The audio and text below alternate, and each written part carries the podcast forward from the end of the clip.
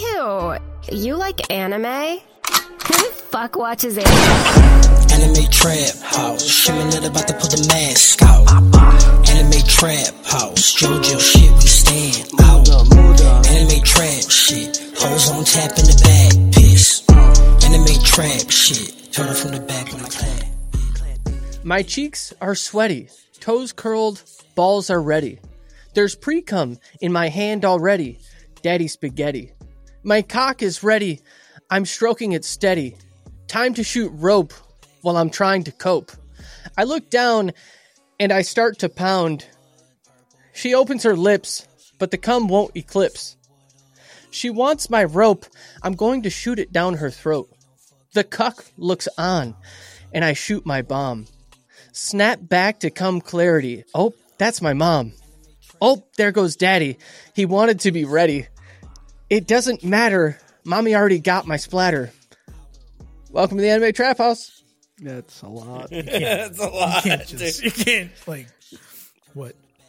That's so much. That's so much. I didn't like it the whole time I wrote it. I didn't. I fucking lost myself. You're so brave. I did it. Thank you. I'm never snapping back to reality after that one. Yeah, you shattered it. It's gone. I spent it. Oh man! All right, that felt awful. Daddy's spaghetti, I think, is when I was gone, and then the more that just happened was like, I'm already underground, brother. Yeah. You don't look proud of that either, dude. Right? It's disgusting. I understand. I got this far.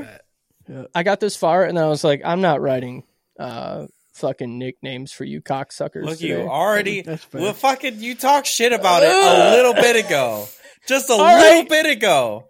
All right, here we go. Let me welcome you to our co-hosts, Harris the prequel, Justin the nice hair.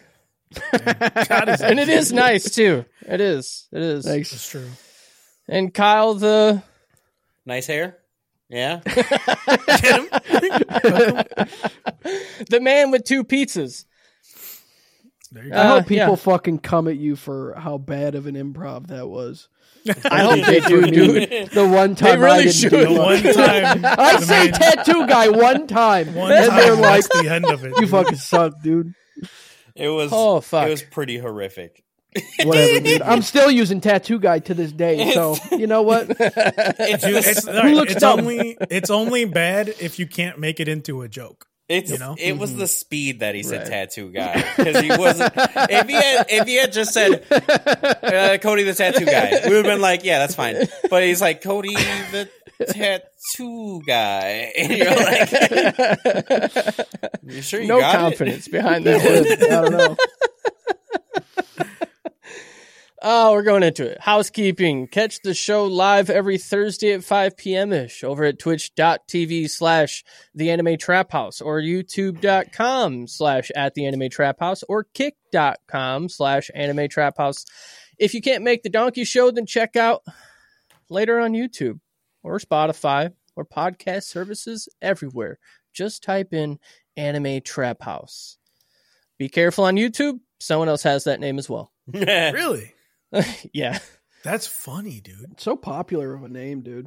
We should, right? we should reach out to them and be like, hey. They stopped posting like a year or two ago. I mean, they know we were on the climb, Miley Cyrus, right? So they backed down. Miley Cyrus, the climb.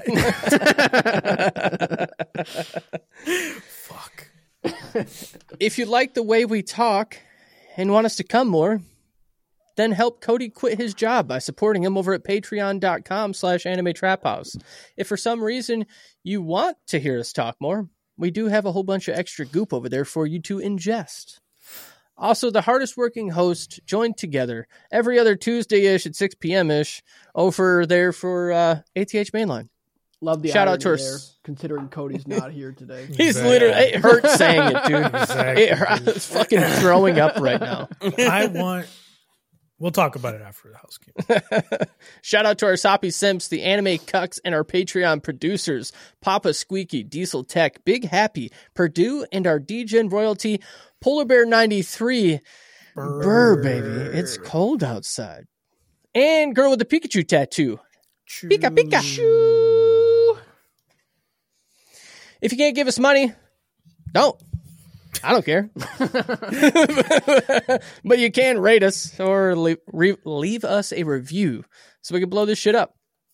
If you have any questions for us or want us to review your meat, then email us over at TightBox@TheAnimeTrapHouse.com. If you'd like to be part of our community and bullshit around with a bunch of pissed brain degenerates, then come hang out with us on our Discord server or Facebook group. And don't forget to join in on Shonen Honen Sundays. That is every Sunday at 7 p.m., where Purdue, our beautiful, lovely man, takes you down a long, twisted, windy road of anime and shit.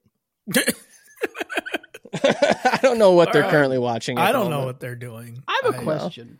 Go ahead. How hard would it be to swim and come? I think you would float pretty good. Like a pool. Think so? Yeah. I think you would float. I think what's the bulk density of cum? What's the grade of cum? Well, because there's the first middling. Two shots, you know? Not yet. Well, you're going to get the whole load in there, so it's going to average out. Well, I'm saying, do you have like 5,000 dudes making one quality pool? Thickness, it's going to be baseline. It's a 5, you know? In between runny and, you know, like over hard. Right. All right? I think it would be easy to float, hard to swim. Easy to float, hard to swim. It'd be really hard to do. If you start swimming, you probably wouldn't move. You'd really want to plug your nose if you did a front flip. No, yeah, absolutely. Right,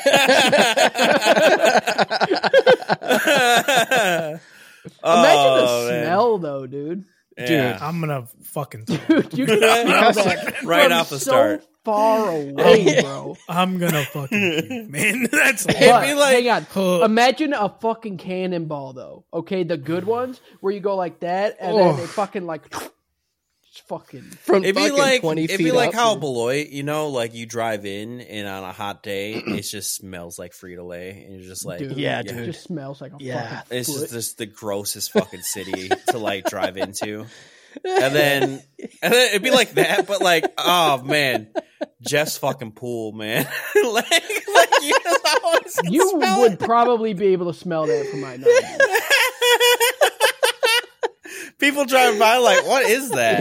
Yeah, you'd have to put that on our fucking welcome sign. Like, welcome to Beloit, home of the cum pool. Oh, it smells like my drawer. But it only come like, before you leave. It could only like it's gonna harden, right? Like, it's not gonna stay in like a liquid form for very long. I disagree because you're probably still running it through your filter system. Oh yeah, you probably blow the filter out, and you're really just circulating it. Oh, but you'd have to add the water cum jets? To it yeah, dude. Oh, that'd be sick, dude. Why did I say you fucked it? Also, even if you had like 5,000 dudes who had to come in this pool, you imagine how long it would take? The stench just from how long it would actually physically take would be insane. You're fitting at least like 25 dudes around that pool at a time. Cranking them for 5 minutes while everybody's looking at each other in the eye. I guess you could look at your phone. It's like Squid Games, but like soggy biscuit, right? It's like last one to come has to jump in mouth open first. You know? Has to swim from one end to the other with their mouth open. We're already here. I just Jesus, we're already here, and I gotta talk about it. But like, we gotta talk about it, dude. I would love to have fucking super long ass hair, and you fucking come up and do the fucking movie like fucking like a wet dog. We gotta talk about other pool related stuff that happens. Just think of the bugs, just at the top. Like, okay. Yeah. Now I'm done. This is too. That's the end of it. You know the pool noodles, right? No. You fill them up and then you fucking shoot it.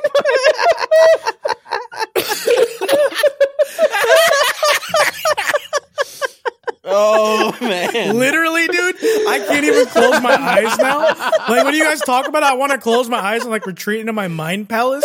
But everything you're talking about just becomes, like, it's, like, right there. You visualize it so easy. You've been in that pool. You've had the pool noodle. Imagine Sherlock in his mind palace. He's like, I'm in my mind palace. He's trying to solve a crime, and a pool noodle of cum just flops down next to him. That's me, dude. My mind palace is weak, you know? Like, anything can get in. Fucking intruder. Holy shit. My mind palace is so sticky. I'm gonna fucking throw up, dude. All right. Cody, do we have any emails this week? No, I did not check because I don't have access to that email. I'm doing my best. This week we're watching Trigun Stampede, episode 1-6, and we're going to put them on the spot. Justin, did you get any reviews? Good job. Can you do my song, Harris? It's right round, baby, right round, like Justin's review, round up. All right. Let's look at some reviews that I definitely researched before this, okay? We got a 1-star, all right? A broken reproduction that ignores the essence, story, characters, and charm from the original show. Sensationalism and 2D character stereotypes. This is garbage doo-doo. Okay. Wow, dude. Wow, dude. He also says, Meryl in the original is a boss. Here she's a weak woman. Like, this is... it's a prequel. People don't... Yeah, because at the end of it, they talk about Millie Bobby Brown coming on. Yeah. Millie Vanilli. Yeah. And then we got a 5-star. Trigun Stampede, in my opinion, is one of the best anime this season. I can't understand why people are giving it such bad reviews. The CGI is great, and this is coming from someone who doesn't really like CGI at all. The story is exciting, fast-paced, and it leaves you at the edge of your seat. Most episodes, after every episode, I can't wait for more. Even if you haven't watched the 98 Trigun or read the manga, it's a good experience, down to the nitty gritty, and that he does a lot more stuff. People be going too deep on that. Like, they don't have a podcast. Bro. Yeah, get a podcast, idiot. Podcast, you fucking dummies. Idiot, no one wants to know what you think about anime. By the way, here's 3 hours of what we think about this 5 episodes. Yourself, dude. You're wasting money. Yeah. All right. Dope or Chokes. Harris, you're up first. All right. Dude, like, this is dope as dope, first of all. I'm just going to put it out there. I love the animation, man. It's so pretty. Mm-hmm. It, like, I wanted to watch 5 episodes, like, yesterday, and I ended up watching 7 just because I was like, dude, that's it? That was one episode? Yep. After, like, watching this made me hate Tokyo Revengers more because right? I feel like this did in 20 minutes what that show did in a season, you know? Yes. I was like, dude, the pacing for this show is insane. Like, I feel like I blink and it's over. Yeah. I was like, was that really 20 minutes? That was insane, dude. 20 minutes, and I'm not confused at all about what they were trying to get across. I definitely know. Perfectly done. I understand that the same for Tokyo Revengers. Was that really 6 episodes? It's true. After Tokyo Revengers, I'd watch 3 episodes and be like, okay, that was it, right? That was halfway. Are you fucking kidding me right now? Yeah, dude. I do this with One Piece too. I'm like, okay, 1 episode, and then like 6 episodes later, I was like, dude, this is a long episode. I was like, wait a minute, this is fuck. I goofed it. Dude, the intro, cold as ice. I love it. Dude, it's so good, man. It's fucking. It's great. It's so good. I feel like after watching this, I haven't seen the original show. I swear I have, but like you probably have. I mean, I'm sure if I watched it, I'd be like, oh yeah, yeah. But no, man, this is great. It like ramped up very quickly too. Like the first like couple episodes were like, oh, this is kind of cool. And then like when Millions Knives shows up, you're like, dude, oh my God, by the third episode, is a horror show now. Like, yeah, Jesus Christ. Yeah, like even I was watching it and Tawny was around and she was like, don't watch any more of this without me. I was like, okay, that's will do. Yeah, dopest dope. I think it's great. Justin? Yeah, this is going to get a big old double D for me as well. It's fucking awesome. I don't know. It really reminds me of all the good parts of Demon Slayer Season 1. Because in the first half of the season, it's pretty much Monster of the Week. And that's how the original was as well. And then, but the second half, it's just fucking story. Like, holy shit, dude. Like, it's just fucking, as soon as you see knives, like, well, I guess I'm getting ahead of myself. But the first six, Monster of the Week, still fucking awesome. Like, you are still building the story, but it's in that Monster of the Week format. Yeah, because every monster fucking mattered a lot. Right, exactly. Lot. Like, it's an actual, like, you know, kind of stepping stone towards, you know, the story. Yeah, everything about the show is fucking awesome. The characters are fantastic.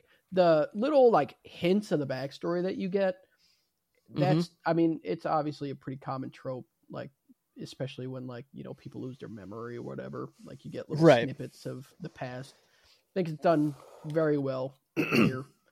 Yeah, it's fantastic. All the I hope I'm not getting ahead of it. Insanely complex.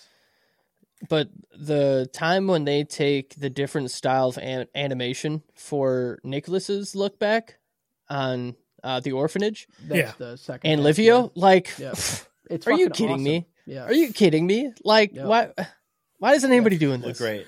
That was the seventh episode, right? I think. Was it something like that? I don't remember. I watched. Sorry. I watched. It's okay. I watched 8 episodes on the other. Like I finished it because I had already watched like 4, so I watched the whole thing. But yeah. Dope is dope. Easy. Kyle. It's a. I'll just preface saying it's dope is dope. There's.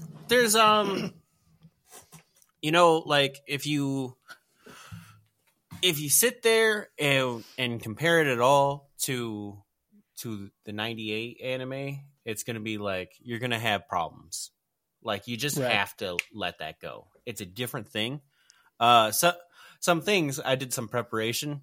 When they made the 98 anime, only like 3 volumes had been out. Really? Out of 16. Like the amount of story that was ready for that anime was basically none. So like there I looked up like I wanted to see what like the general like internet's opinion was, and someone like pretty concisely put it where it was like there was like 3 separate like categories where like A, you have the 98 fans who are like, this ain't it, you know? Yep. And like I do really miss. I wish they kept the like guitar aesthetic of the 98 anime for this one, because like this one, pianos up the ass, not a single riff. So many pianos, dude. So many pianos. Not a riff in sight. I like the 98 Trigun. That's the only soundtrack I've ever put on any like music library I've ever had. Yeah. I fucking love that soundtrack. But man, the 2 shows, the vibes are so different. I know. Like, I don't think the guitar would have worked as well. But that's what I'm saying. Like, it wasn't quite as goofy. It's clearly a conscious decision to be like, we're not even going to be close to like this, you know? Mm-hmm. Yeah. So like, people upset about like the differences there, and then then you have another group of people who were always hoping for a brotherhood situation. Mm-hmm. And this ain't even the manga. Like it's not even, they made a new story. So now we have 3 stories. We have manga, we have a 98 adaptation, and now we have a new show that for some reason is a prequel. I don't know why you decided to do it like this. Hurts my brain. Isn't there going to be a second season? That is going to like, it's going to but like if you make a new story and call it a prequel, like prequel to what, you know? Right. Yes. But doesn't matter. It was that good. As the prequel, you don't understand, okay? Yeah. As the man who was called prequel, yeah. If you have to ask, you don't understand. And you never will. I never understood why, like, so many of these, like, you know, franchises, they know they're going to make a prequel. Just make the prequel a fucking Quell, dude. Yeah, that's all I'm saying. You're overthinking it. Overthink it. And then there's a third group of people who just are like, yeah, this is dope. Oh, actually, the third group of bitchers is can't stand like the Vash's new design, the animation. Yeah. Oh, yeah. A lot of other things. Yeah. But if you just watch a show and literally aren't sitting there thinking about anything else, if you don't have expectations or whatever, this is way better than literally most of the shit we've watched all year. Like it's so good. And to sit here and like be upset about it, it's honestly just such a dumb take, you know? Yeah. Mm-hmm. That said, yeah, it does. I do have things that I wish, you know. But like, I just enjoy it. It's good. It's also weird as fuck. There's so much weird shit they do. It's awesome. Yeah. I don't know if in the original manga they have the worm fucking character. Yeah.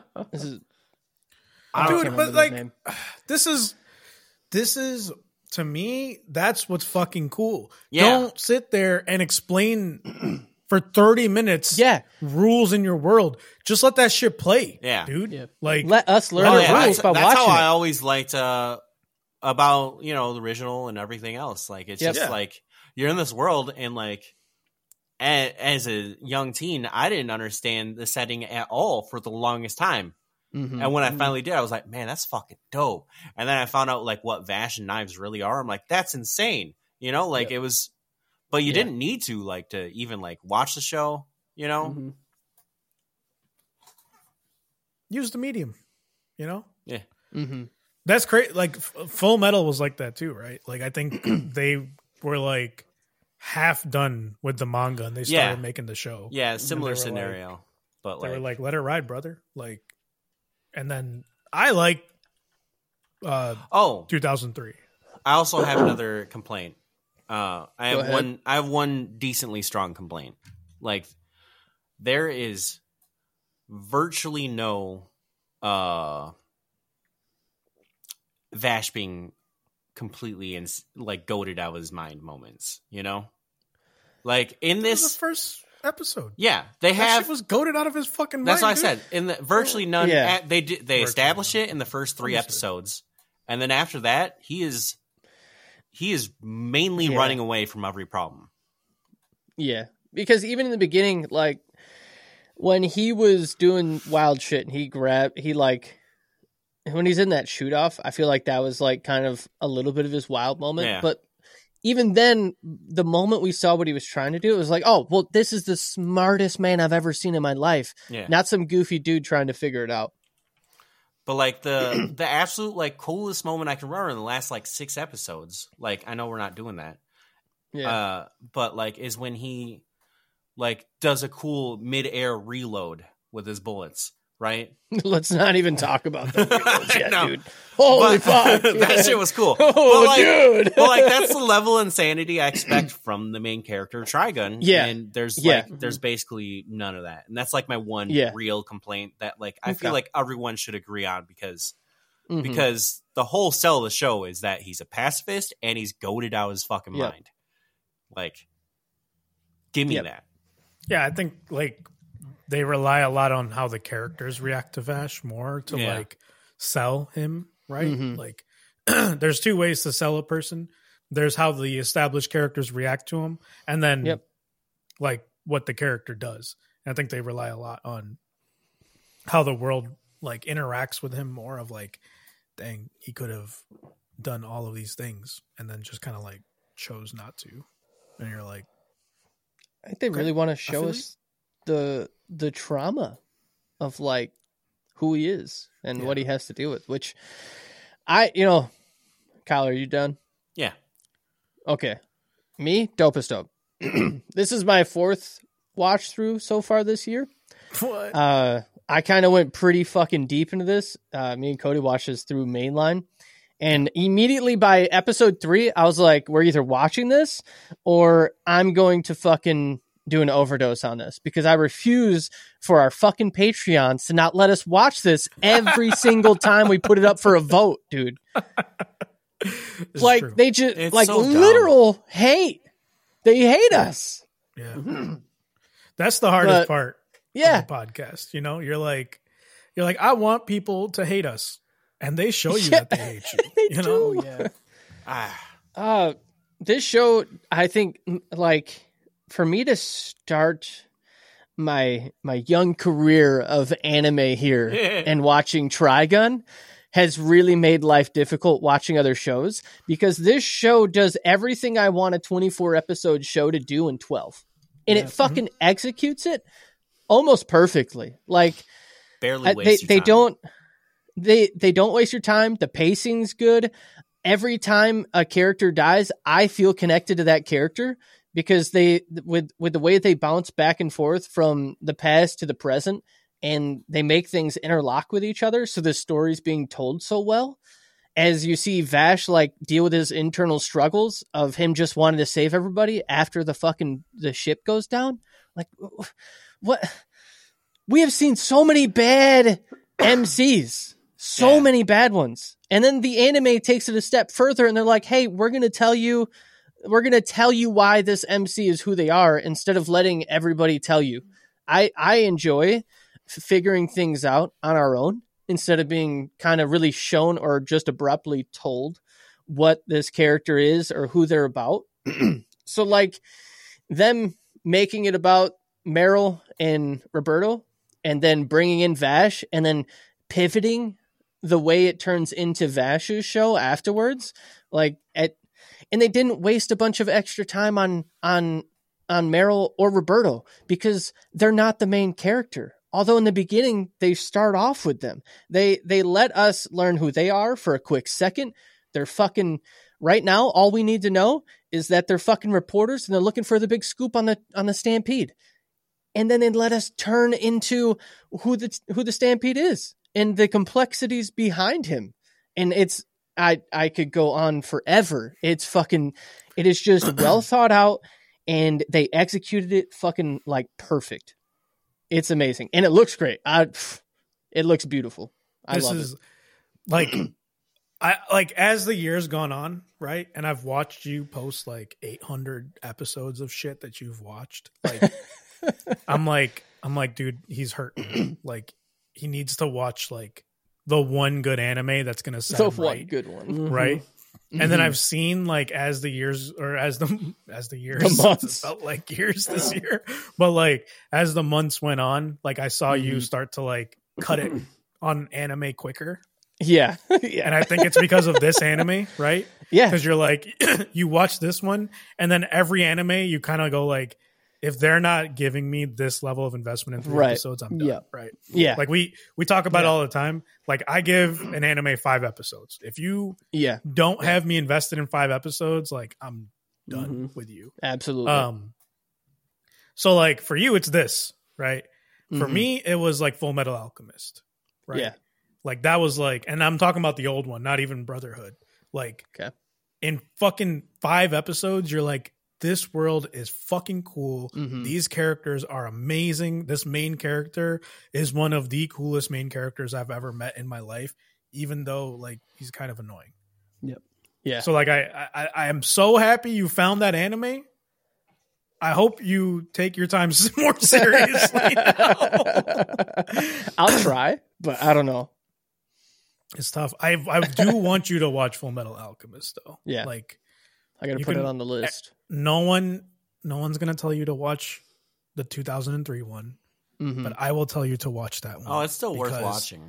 It's really fucking good. And I promise you, you will like that one more than Brotherhood. You specifically, because of what I know about you, will like it more. No, you'll like Brotherhood more. But the 2003... It's not even close, dude. The 2003, though, does the entire like first arc, like the emotions of it, way better. Like, and I think part of it when they did Brotherhood, they were like, we're not gonna top that shit. Like, we're just gonna do it. You know it. We're just gonna do our best. We don't gotta sit here in one. Knowing what I know about PJ, the 2003 one, dude, you're gonna watch that. Like, mm-hmm. I watched it and I was depressed. Like, it pulled me into adulthood, you know, because it is a depressing fucking show, dude. Oh, I got you. That sounds great.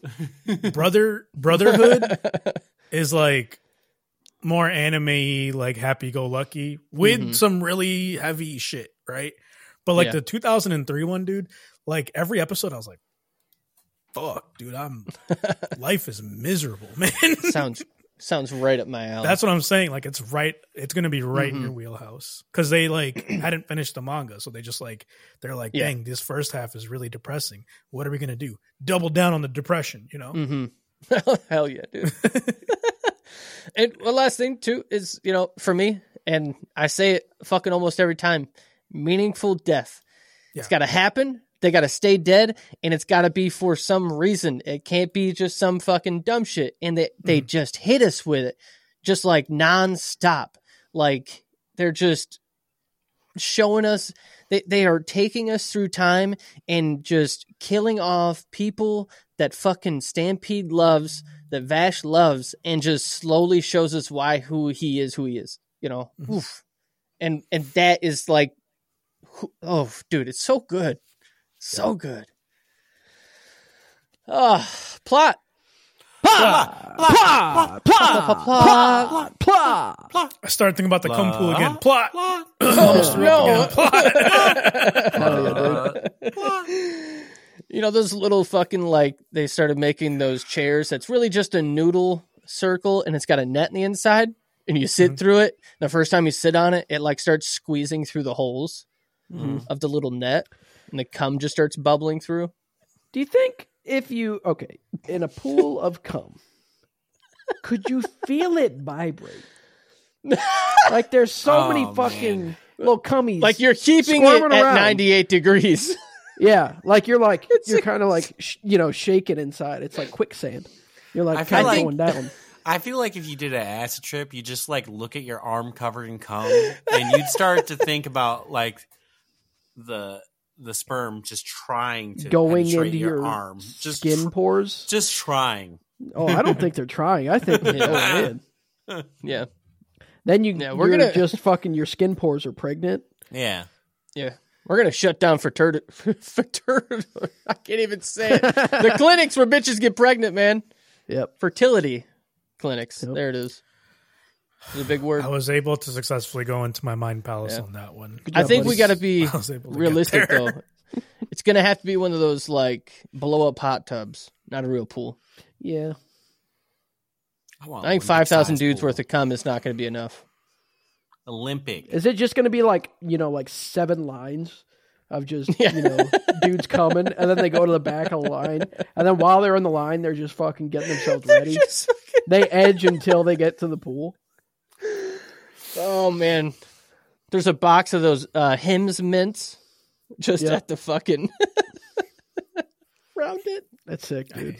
I like to think of it more as like they're all standing around the pool and they're like a couple steps back, right? Mm-hmm. And so they're all like jerking it. And then like when you're about to come, you just waddle up real quick and then like get it in there and then like waddle back, right? Like you slowly walk back. Yeah. Like, I'm coming. Make way. Because, you know, like you're just wasting space if everyone's shoulder to shoulder, right? Like, yeah. Give it some more space. Back up a little. And then like you just waddle up and then you dude, get it. That's hilarious. Stuck on, like, a huge circle. And then every once in a while you see a dude just fucking... Just waddle up and go, oh, I can't stop a little cum penguin. And then like they have like that post-nut clarity where they look around at everyone and they're like, what the fuck am I doing here? And then they just go back in line and just start at it again. I think this is going to be a Black Mirror episode. I got an image of an orchestra going on. Now imagine like 50 dudes, they have edge to edge. And, like, you're just, like, you just got a dude with a wand just, like, pointing at a row. It's you! Dude. I'd fucking love that. And actually have an orchestra playing. Yeah, like, imagine slow motion. It's like, ha, hell yeah, dude. Ha, ha. It's fucking, like, and the Fantasia just come everywhere. Happening, you know? They're playing the fucking Game of Thrones theme song. Yeah, dude. I'm coming. Episode 1, No Man's Land. A fleet of colonization spaceships, aka seeds, start to explode, forcing Rem to send Vash and Nye, the twin brothers, to the planet No Man's Land. She dies in the explosion while the kids barely escape. Yep. Yeah, I was sad. I was already dead, dude. Already sad. It's crazy how the kids get fucking plot armor in every show, dude. Right. Mm-hmm. Fucking sack up. I don't know, dude. Promise Neverland didn't really have any plot armor for kids. Yeah, that's fair. It kind of did. We only saw, like, what, one kid die, right? Like two. I feel like Made in Abyss was fucked up. Made in Abyss was a lot. Yeah. I don't want to talk about that show. In the fucking chat. I'm ready for season 2. Me too, but I fucking can't think about it. I'm ready to see kids be turned into meatballs. Watching Made in Abyss feels like going to the public bathroom. Go to the family bathroom. Yeah, the family bathroom. Oh, no, dude. Oh, no. In the meantime, Vash has become an infamous outlaw nicknamed Vash the Stampede, with a massive bounty on his head, and is found by a pair of reporters named Meryl and Roberto. He was, like, strung up, I don't know, hanging up when there was two other dead dudes, and they're like, that third guy's dead too, and if he's not, he's gonna be. This is why you need more prequels, you know? How did he get there, man? Yeah. The preak to the preak. Yeah. Meryl is a noob reporter looking for the next big scoop. Roberto is in his midlife kill me reporter phase. He understands how the world truly works. No Man's Land is a dog-eat-dog world at its finest. Mm-hmm. I feel that guy in my fucking soul, dude. Yeah, dude. Oh, yeah. Yeah. I'm not the same man I was when I was fresh out of school. Ready to rookie. You ain't seen the shit I've seen. Riggs! I'm getting too old for this shit. You know what's fucked up, dude? I feel like I'm getting to that age. Like, where if I said that to someone, they just look at me and be like, that's fair, old man. I'm 34. I'm fine, dude. Let me live. Don't do that. When you were younger and you said, like, I hate my life, I want to die, people are like, you're so young. Now they're like, yeah, you get like, oh man, this guy means it. Okay, right? Does this guy sounds like he's going to do something about it. Meryl forgot to change the car's battery, and they begin walking to the nearest town and found Vash strung up with two others. She decides to protect him from the military police who are trying to earn the bounty for themselves. Meryl wants the scoop and to prove herself as a new reporter. Mm-hmm. Meryl ties Vash up. She believes it's a journalist's duty to prove innocence. They arrive at the town of Genora Rock, where Vash is welcomed as a hero, and they go to like this tavern or bar, and they're given some green water, and then they take Vash to the town's plant because it's dying. I get it. You get it? Because like, okay, you know, like there's places called plants, right? And this place that's called a plant has a plant in it, you know? That's fucking...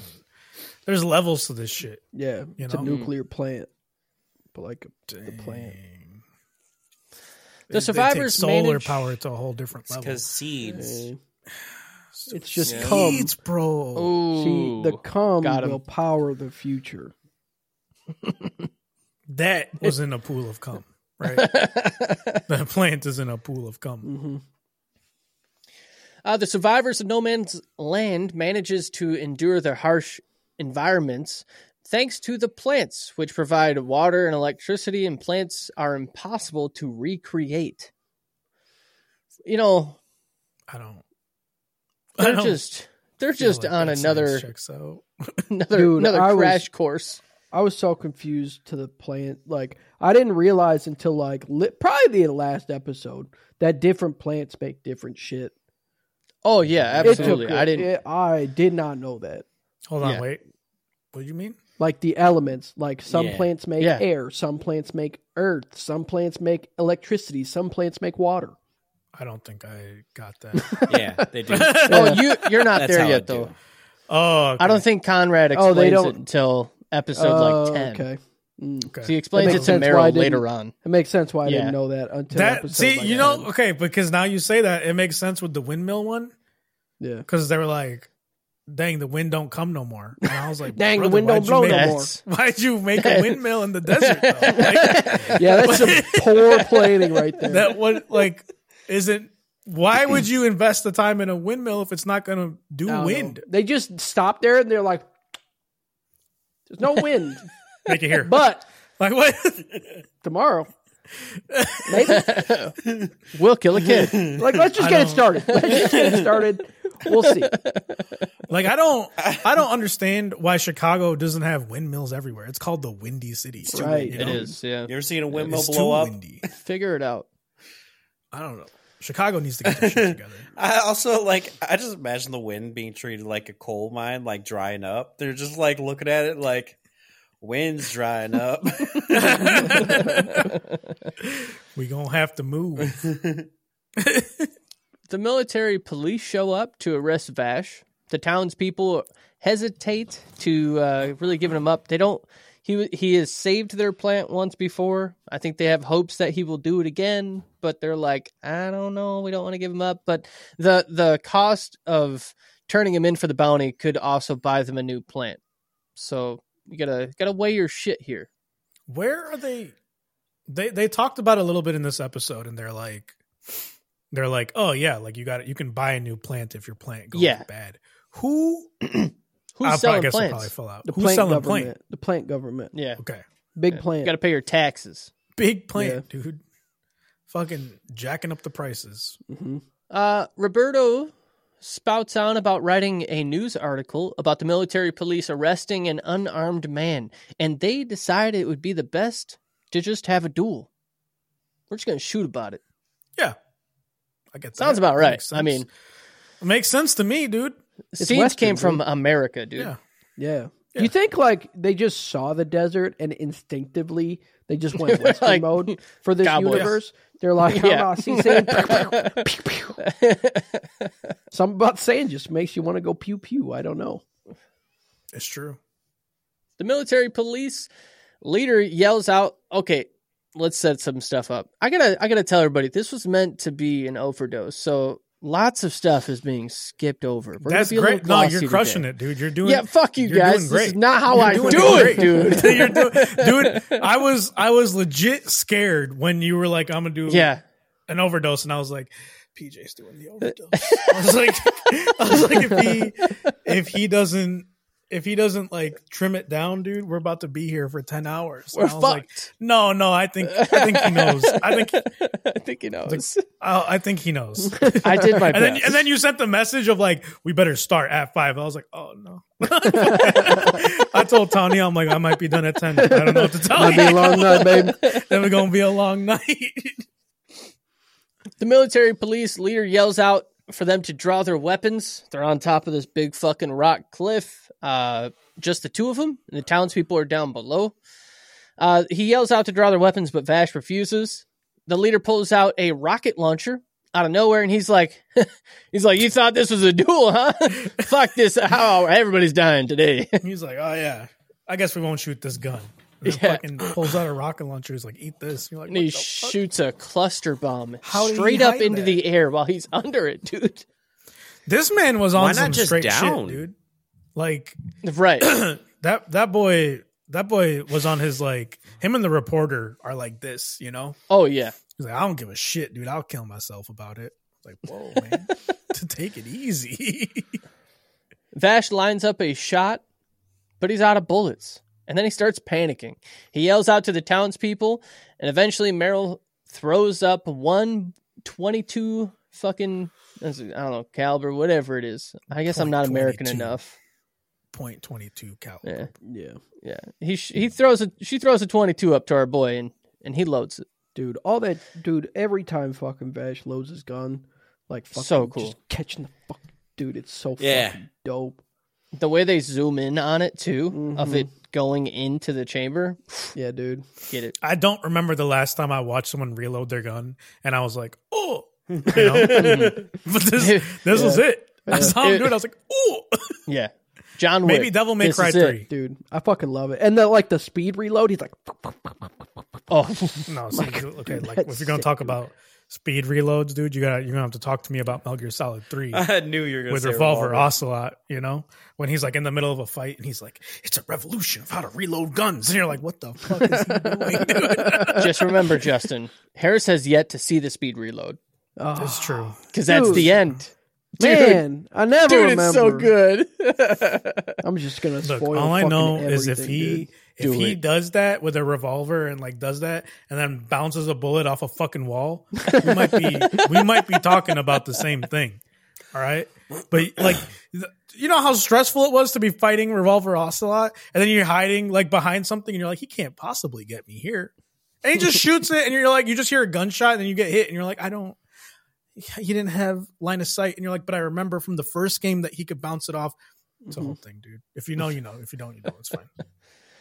Vash takes aim to shoot the rocket, and the military leader then takes 3 point-blank shots, missing all of them.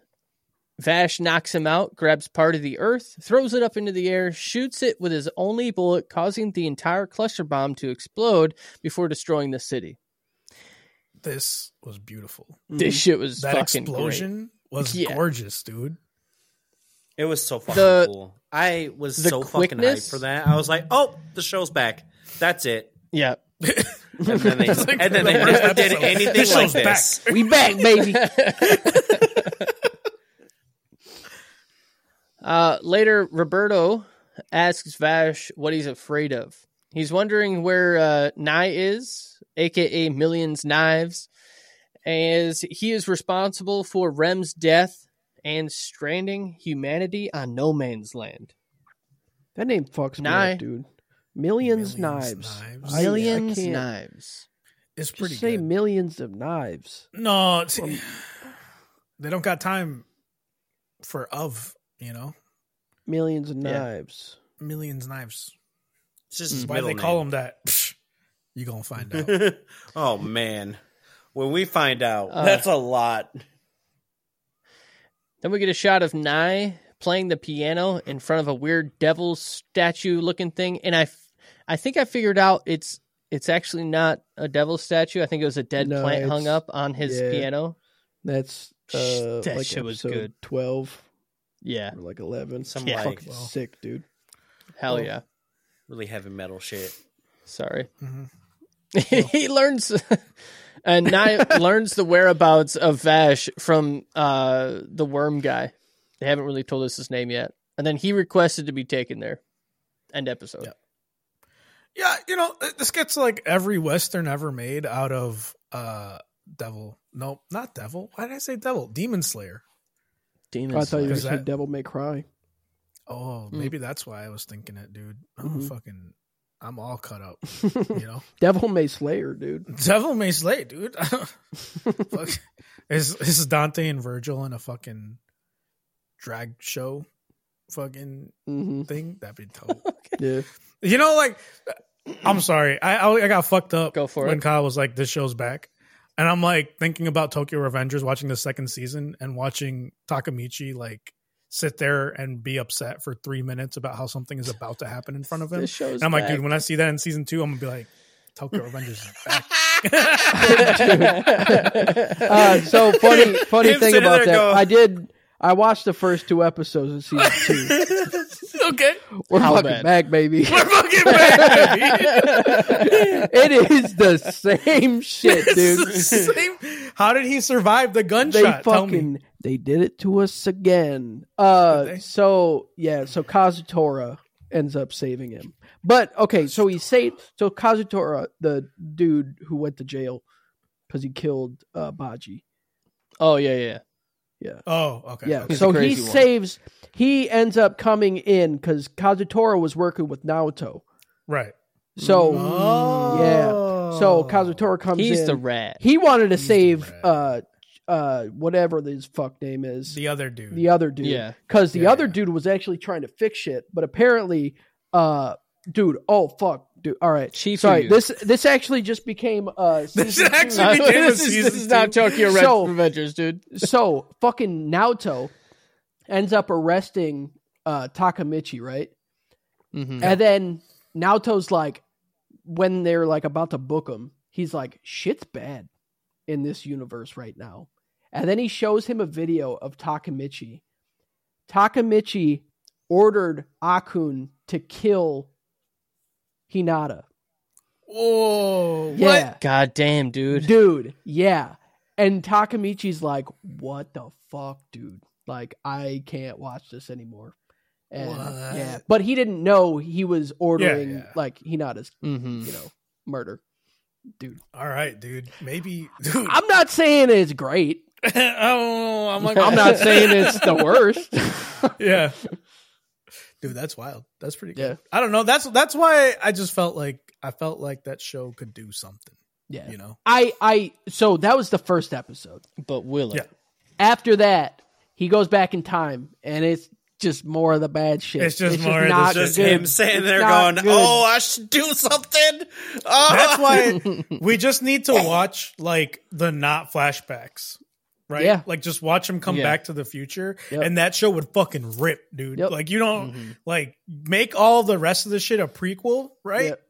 And then just like get like the future cut of it, you know? Mm-hmm. That would rip. Yep. Well, episode 2 of Vash the Stampede. The Running Man. Vash is cleaning his gun, and a weird robot spider appears behind him. While at the cafe, we hear the Nebraska family broke out of prison, and they were imprisoned for manslaughter. Vash tells Meryl and Roberto that he has been accused of stealing plants, which is really just knives. It's him. It's not me. It's my twin brother. Yeah, that's racist, dude. Like, you think all us fucking plants look the same, you know? You think all these people? You think all look the same? You think all blonde hair guys look the same? Yeah, so he's my twin brother, so it makes sense that you would think we were the same. Except, like, his name is Millions Knives, and I have a gun. Yeah. Right. Yeah. You think fucking I don't even shoot people with it, dude. The entire town of Genora Rock then attacks Vash, seeking to claim the bounty on his head so they can fix their dying plant. Joke's on them. He could have just done it for free. Vash is wanted alive, so they need to capture him, not kill him. The reporters help him run away. Concerned at the front gate. Oh, cornered. Concerned. Am I reading today? Cornered at the front gate, the Nebraska's consisting of an elderly father and his son, Gofsef. I don't know. You have to say it exactly like that. You got to understand. It's at first I hated it, and then I loved it. You know, I was like, Gofsef, that's great. Well, they enter the fight to claim the bounty as well. Vash saves the bartender's kid from being run over by them. In the midst of this shit, Vash leads the Nebraskas away into the desert after realizing the townspeople are in danger. And Meryl and Roberto are following as well. Got to get that scoop. Mm-hmm. Frustrated that Vash got away. What the fuck does that even mean?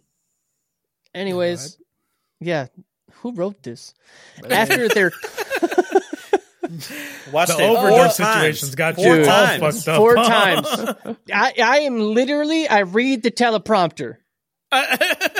That's my problem. Put anything there, I will read it. Sometimes you just got to read it. Don't try to fix it. Just read it, you know?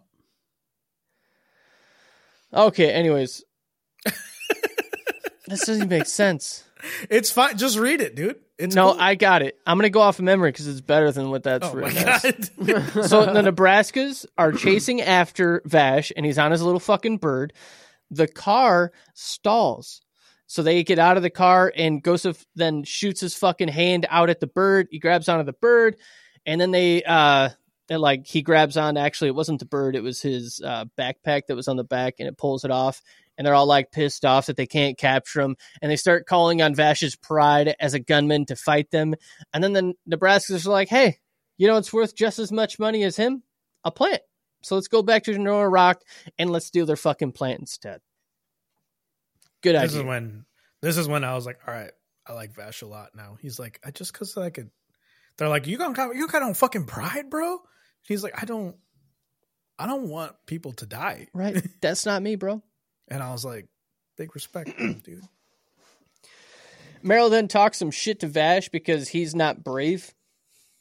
And he really doesn't want any useless violence. He really just wants people to not get hurt. So he's like, well, maybe if I just stay away, people will be okay.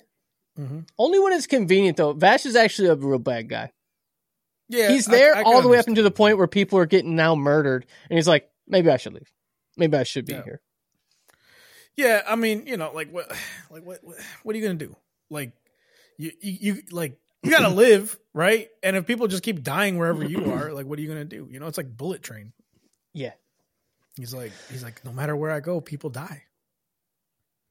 So at this point now, Gosef then has the plant and they're trying to leave. Then Rosa, the lady who gave them their water when they came to the diner, she runs the bitch. She confronts the Nebraskas and Gosef grabs onto her throat and throws her pregnant ass into the air. Yeah, dude. Then shoots his right hand at her. And then Vash gets there just in time to kick his fist away and catch Rosa. Justin, how... Mm-hmm. Yeah. On a scale of 1 to 10, the pregnant, like how was that like the perfect level of pregnant? Not enough, too much. It was good. It's like just getting into third. Yeah. All right. You want the ones that can still walk. Mm-hmm. I mean, the waddle's kind of sexy. That's what I needed to know, man. Dude, they got that fucking. I'm like, all right, babe. It like what's her name from Emperor's New Groove, like, dude. Yeah, honestly, you know what I'm talking about. That might be what started it. I don't know. That might be it, dude. Because she was fine and she was pregnant. Yeah, dude. You gotta think about it. It gets you at a young age, man. It really does. It was kind of hot the way she was walking too, where she was like had her hand on her back and everything, and she's just like rubbing her belly. Carry. This is the reason why every next generation, like you just like, I just fucking. It just happens sometimes. It like, just happens. It just happened for me because I was like navigating through like Reddit, like r/all back when it could have not safe for work subreddits, and like I was ready to bust, and I happened to bust on that one, and then I was like. That's a real reason why they don't have out all. Like we're giving way too many random fetishes to random people. Well, I think you get like a you know how like in some RPGs you start at level 0 on something. It's because you haven't been exposed to it. Right. I think that's it. I think when you come to something, you level up to at least 1. Holy fuck. So like, you know, we had a compound. You're novice in that fetish. Crying out my pregnancy. Is this how like, okay, I'm about to say some really outlandish shit. Here we go. Mm-hmm. Ready? Is this how gay people are like made? Like they just watch so much porn and then they're like, you know what? The opposite gender? Kind of hot because they've like hasn't come to 50% of that thing so much. I mean, statistically that has not happened to me yet. So I don't know. How many more dudes they gotta watch come. How many lesbian videos are you watching? Okay, you know? I think it also depends on when you bust. Right. Like if you're if you happen to bust in a a screen where it's just a dude for some reason. Right. Yeah. It's that moment where he's like, hitting it from the back and it's just his hole. Yeah. Yeah. And you see his balls just slapping it. Yep. Right. You're busting then. The king of the angles. You might be gay. Yeah. That's the secret plot of the porn industry is to make people gay. Yeah. Right? Because then they're going to consume more porn. Because they're Like, because they want all of it. Yeah, they want all of it. They're not going to go out looking for it. And then they're also funding the churches to make you feel bad about being gay. So you're forced to watch more porn. Because that's the only outlet you have, right? Playing every side. We fucking play every side so you come out on top, dude. It's called vertical integration. Mm. Vertical farming. Yeah. Okay. Yeah, that's Trigun. Well, we're talking about Trigun here. I don't know. Trigun, right? Why do you say it like that? Oh, okay. We caught the pregnant lady. Dude, we've taken a peek inside the economics of the porn industry, you know? Yeah, like, where else are you going to get this? Yep. Is this what podcasts are supposed to be? Maybe. I feel like Is this top tier content? We are what podcasts should be. We are what all podcasts are. You just give four people a mic and they'll just go. It's like, it's one of the hardest part about being the host for that week, too. It's like, you guys just go off. Yeah. And I have to somehow keep us on track. Like I've got a job to do this week. You fucks are just going to talk about when we're coming at porn videos. Yep. Yeah. It does kind of feel like, dude, it does kind of feel like we're at a job site and you're trying to like actually set like tape things off. I'm the one guy with a shovel. I'm like, come on, guys. Just up there being like, oh man, you know, like, and then you get the little skimmer. You got to skim the fucking pool of cum, you know. Fucking Christ! I would hate for there to be bugs on it. And if a squirrel died there, oh, dude, that thing would be fucking chase pickled. The nut, pickled, dude. Okay, all right. So we caught the fucking pregnant bitch, Rosa. And he saves her, and then Joseph goes on a fucking attack against Vash, and Vash fucking dodges all of it because he's the fucking gangster. Gramps then shoots his rocket, hitting the side of the broken down bridge they were fighting on. And then Gramps is like, bro, why are you willing to help these people who were just trying to capture you and sell you off to buy a new plant? And Vash responds with the only real answer he can. I ain't got no pride. And they were kind of nice to me. So I don't really care. That's fine. Do what you want, but don't hurt these people. Respect. Gramps then takes out his gun and takes a shot at Vash. And then Vash fucking shoots this bullet straight out of the air. And the animation for this was fucking dope. So fucking good, dude. Mm-hmm. But I don't understand how one bullet would like concave the other one, right? Because they weren't like equally like smashed, I get you. So right? think about like a wishbone. So you pull it apart, right? There's always one bigger side, okay? Right. Vash's bullet was the bigger side, but when it made the other one into the smaller side. Nope. Okay. Understandable, I guess. Mm-hmm. Great analogy. Thanks. Like it. Such a stupid one, but I'm with it. I completely understand. It wasn't a good analogy, but it was accessible, which made it good, right? You could see it, though, couldn't you? You saw that wishbone break. Yeah, like I understood the... It was pretty good. There was a lot of mental work I had to do to get there, but he laid the foundation at the very least, right? Mm-hmm. Respect. After the bullet collision, the bridge starts to fall apart, and Joseph barely gets the plant back before falling off himself. So he's like holding on at last minute. He's fucking holding on to the plant. He's got one arm up, one arm down. And then as he's slipping away, Vash grabs onto his hand, and he's like yelling at the people. He's like, motherfuckers, A, he has the plant. So like, we got to get him up to get the plant. And B, he didn't really do that much bad stuff. He just choked Rosa once. Who didn't want to choke Rosa at all? He threw a pregnant bitch. Like, what? How's that? How bad is that? You know? Right. She don't want to be choked? Yeah. Come on. No, they don't. And we should respect those boundaries. We should respect women. Yeah, respectfully. Respectfully, she wanted to be thrown like that, maybe. Vash does convince everybody to save Joseph, which in result... makes the Nebraskas like everybody's friendly now, and they're all like one big old happy family now, and it's all cute, and is everybody celebrating and getting drunk. This shit was a little wild to me. They're just like that's cool, man. Like, fuck it. What they do, I get it. They almost like destroyed our fucking town. Yeah, you know, like it's just almost killed a pregnant bitch. It's like, hustle mentality, rise and grind. Okay, respect it. Right. I guess.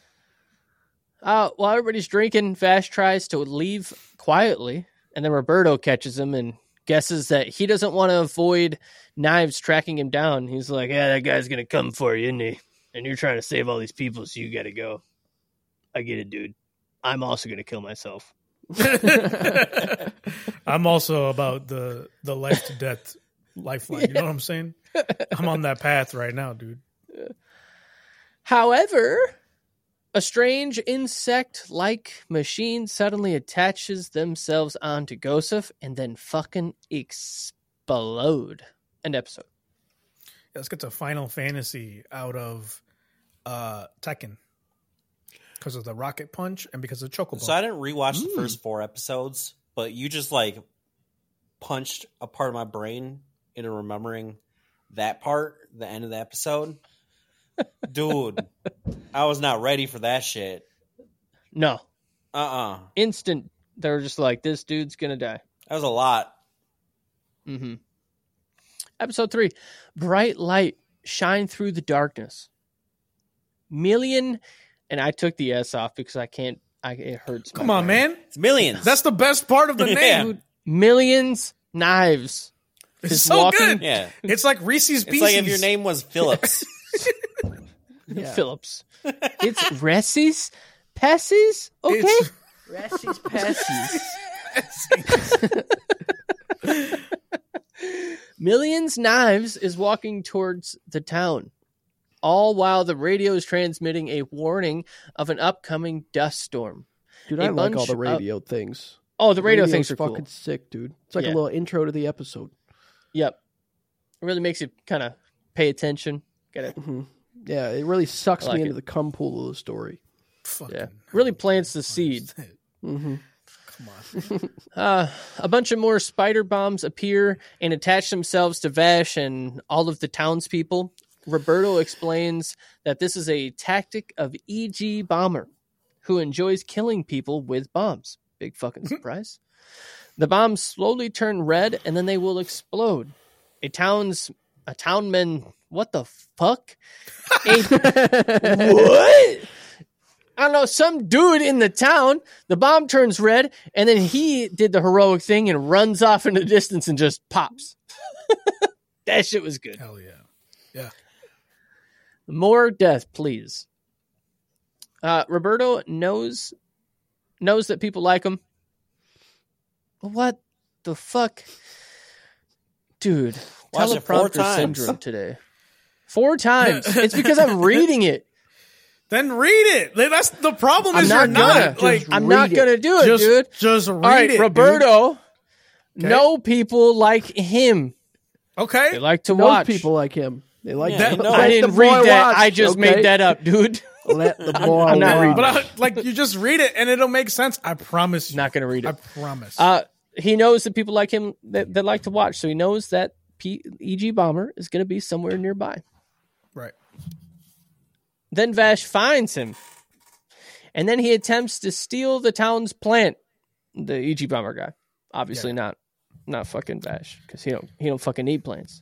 He don't do plants. He is a plant. Yeah. He grabs it. E.G. Bomber grabs it and puts it inside of a giant pepper grinder vehicle. Dude, this was fucking awesome. Yeah. Like he was in a bear trap, and I was like, "Is he about to kill himself? Is it just gonna close on him and kill him?" I was like, "Dude, this man is actual Jigsaw." Yeah, and then it closed around the plant and shit, and I was like, "What the fuck? Yeah. This is so cool." Vash is following E.G. as he drops the little bombs behind him, and Roberto finally understands Vash's nickname as the Typhoon. He sweeps you up into his shit. It's true. It's just a walking mess of the human fucking cum pool, dude. This is this when the EG guys don't call me Bomber. I'm a mime. Yeah. That is great, dude. Dude, I don't know why that shit tickles me so much when they're they introduce a character with one name and then the first time you see him, he's like, "That's not my name. That's not my name." Yeah, I think I cut it because I was like, "Why are you doing this to me right now, dude?" I love the explain to shit, people. Dude.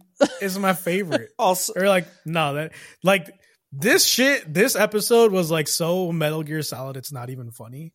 where they're like, yeah, that's Solid Snake. Nope, that's Solidus Snake. Nope, that's Liquid Snake. Nope, that's Raiden. You're like, what the fuck is happening right now? They call him a typhoon because he swipes up like he brings a mess wherever he goes. I like a similar name, a more modern name would be calling me like Kyle at the 3 AM Denny's, you know? And like just wherever I go, you know, there's just a fight coming out. You know there's gonna be a Denny's trip at 3 AM. No, it feels like a 3 AM Denny's is wherever I am. Oh god. That's what I'm saying. Just, I don't want to be there at all. It's just tension. Imagine you just at like 3 AM, you get the fuck out of my house. But you know, like you ever been part of the group going into the 3 AM Denny's? You know, yeah. Like there's just like random people in there that are just trying to live their life, and you're like with 20 people, and you're all drunk as fuck. Yeah, it's my favorite. You know how powerful you feel. Yeah, like yeah.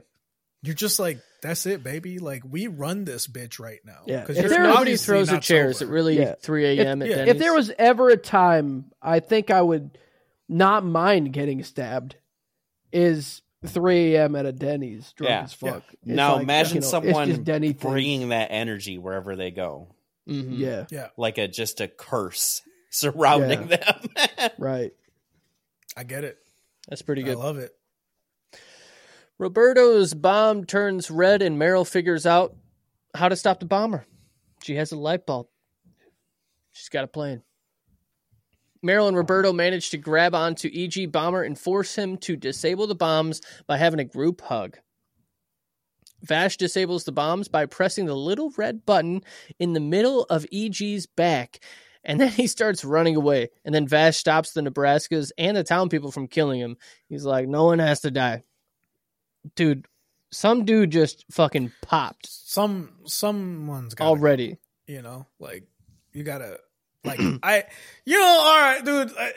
This is the privilege of like immortals, right? Right, because they're like they either like overvalue life or undervalue life. Mm-hmm. They never just value it correctly, right? Yeah, like if you kill two people on purpose, your life is no longer valuable. Yeah, then you die twice. You die. Mm-hmm. If you kill one person on purpose, maybe try your life out. Is still valuable. See how you feel. Right? Like, because it's like, you know, like you could lead a better life than that one person you killed together with yours after you killed that person. You kill two people, like that's a lot. You know, you can't live a life that good. Mm-hmm. That's the value of a life, in case anyone was curious. Mm-hmm. All right. Mm-hmm. Mm-hmm. Knives. This is the most egotistical view that, like, I was confused why everyone agreed with me. I was like, did I just say gold? Life worth is the difference between you existing and you trying a little bit. Like, you know, like if you kill one person and you become a better person because of that and put more good into the world, that kill was justified. If I tried just a little bit. If you try a little bit more, if you kill two people, you can't try hard enough to justify. Hold the door open just a few more times. That's about equal to your whole life. That's about equal to another life, right? If you weren't going to hold that door open before and then you killing someone makes you feel like you need to hold that door open, justified, right? But if you kill two people, there's not enough doors. There's just sounds not legit. Enough. That math checks out. Like, yeah, on a high enough scale, you know. Call up Dr. Manhattan, see how he feels. We might have to. Millions Knives fucks me up, dude. Mm-hmm. It's like people who say 135. Hate it. That's me with Millions of Knives. Knives arrived at the town and started playing the piano. I'm never going to be able to say another number with 100 now. You fucked me up. 135? You're welcome, dude. 112? 100 and... Right? It's 112. 112. You don't do... No, I don't know how to say it anymore. Yeah. 103? There is no... 103. I don't know. 100, You got me so 103. Why did you say that? I think I put the and in there. I think I put the and too. 103. 104. 105. 116. It's not 103. It's 103. 103. Well, to be fair, I probably say it's not 103. It's 100. NDERDN3. 103, 104, 105, 103. 100. HUNNID. 103.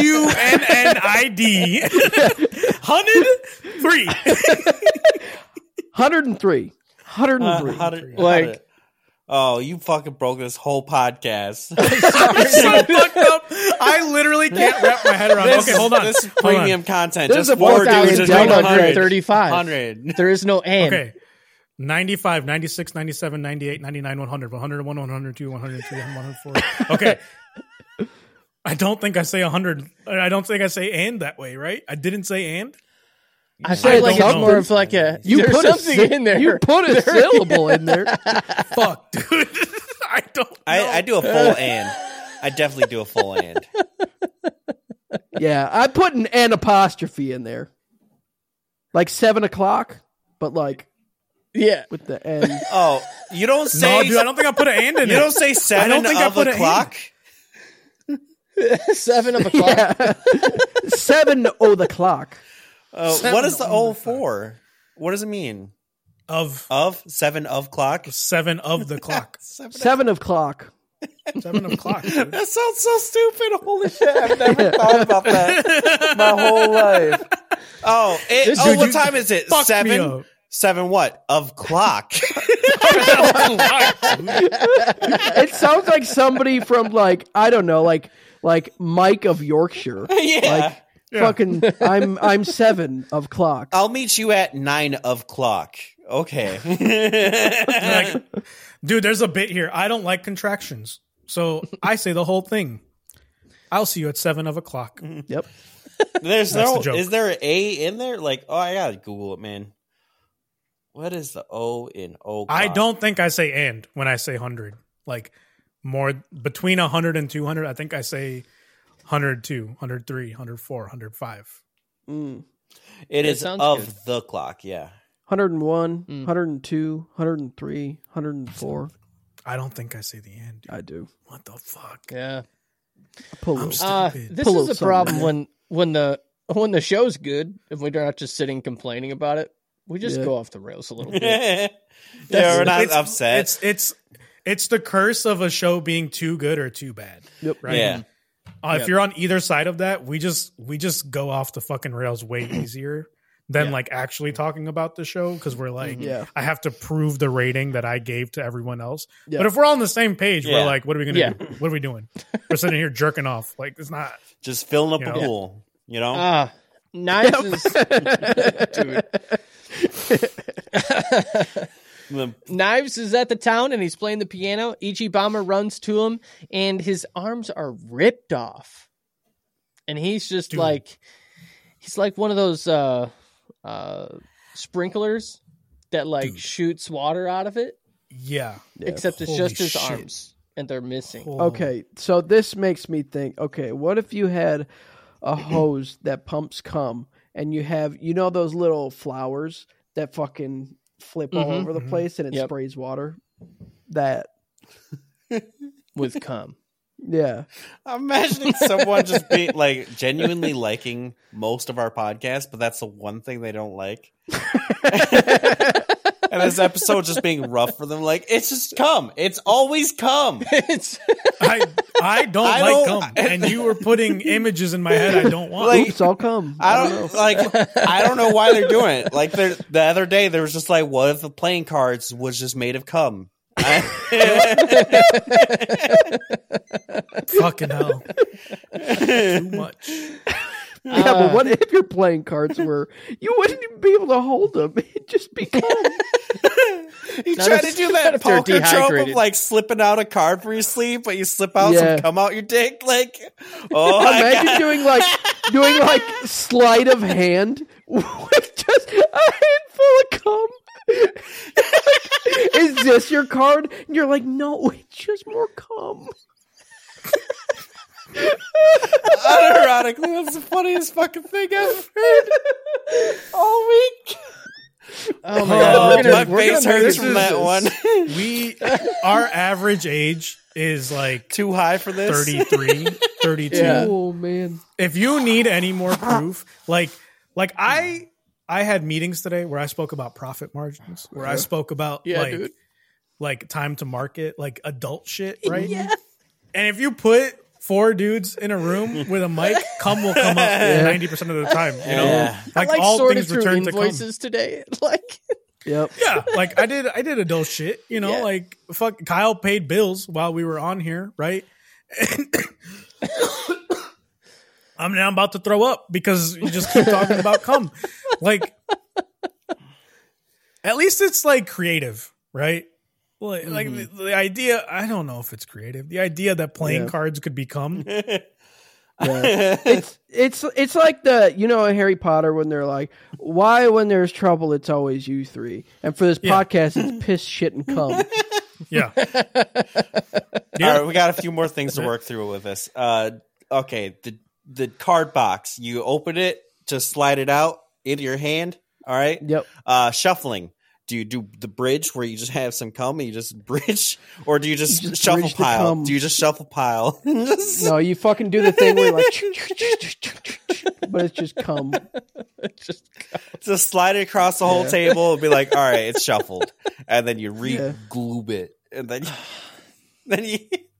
then fast. Yeah, someone to cut the cards. Yeah, you're just flinging fucking cum to people. Vash has his gun pointed at the knife.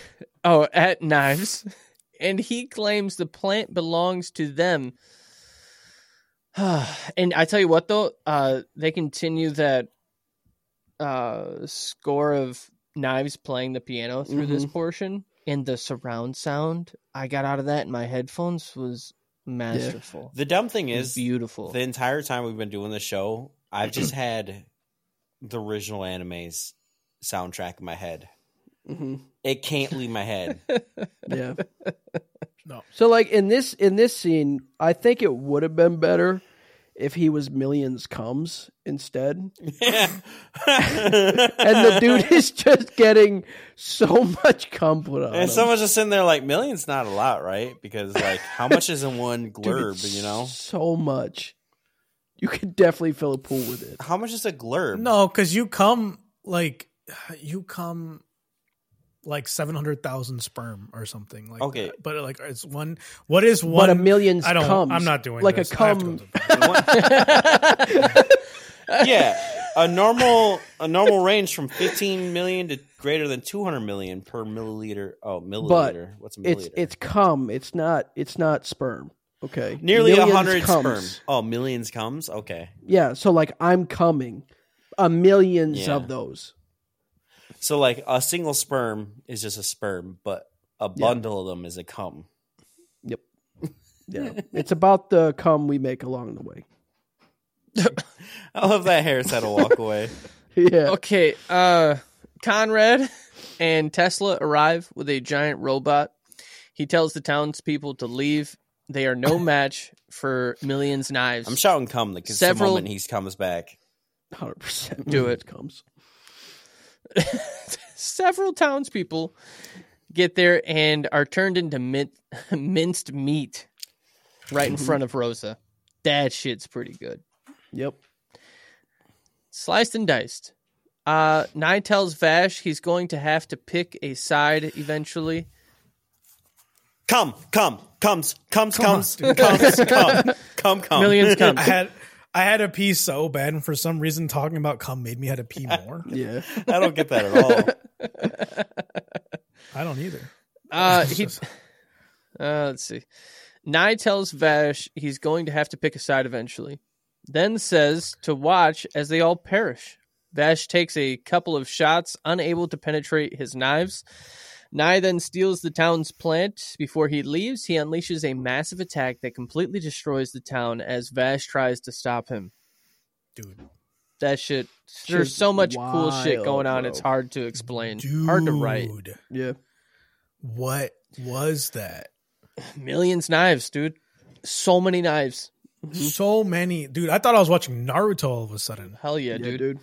I was like, what the fuck is happening? I was like, okay, you got to do with a cluster bomb. Fair. That's probably real. Right. You got to do with a rocket arm. Okay, that's a little wild. You got a dude that like blows up remote bombs. I'm like, I've seen this before. Then you got motherfucker like dropping. I don't know. I don't even know how to describe Millions Knives. Like it just, what was he doing, man?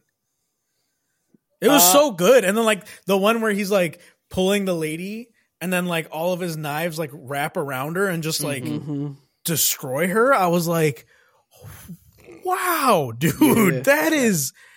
And we didn't talk about it because we got into playing cards to come. But like when the dude got his like arms blown off and it was hanging on the saloon door, what was that, dude? What the fuck was that? Also, you missed the mincemeat people where the townspeople like run up to him and they like run up the stairs and Rosa's following behind and people are just getting shredded. Whatever, dude. That was nuts. So much blood. I really should have rewatched. So fucking much. I was like, dude, is this Elfen Lied? What's going on now, dude. Man? Yeah. Like, Jesus.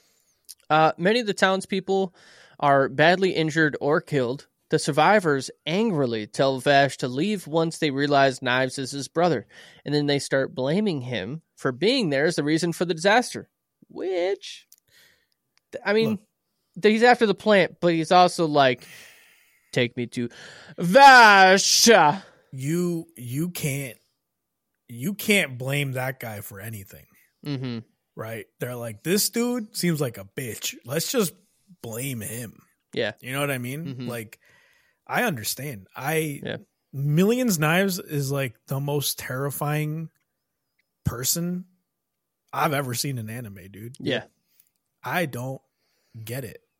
Is like Doc Ock, but like with knives. But like something kind more of than that? Something of a scientist. Doc Ock with knives, but he's also Wolverine. I mean, I don't know. He's kind of basically an angel of knives. That's what he is.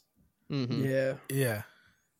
But this, like, I've seen this in like stuff, right? Where like the dude just like is floating and like has like little knives, I guess, but like this was different. This, they did a good job of selling this as like a truly horrifying being, you know? They did a really good job at it. Yeah, knives in this versus the original anime, way better. So much better.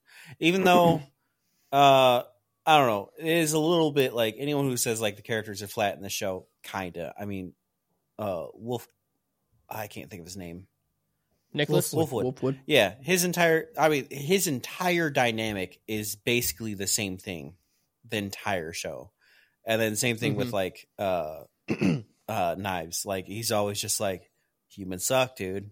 And you're like, yeah, I know. He's like, they still suck. You're like, I know. He's like, they should die.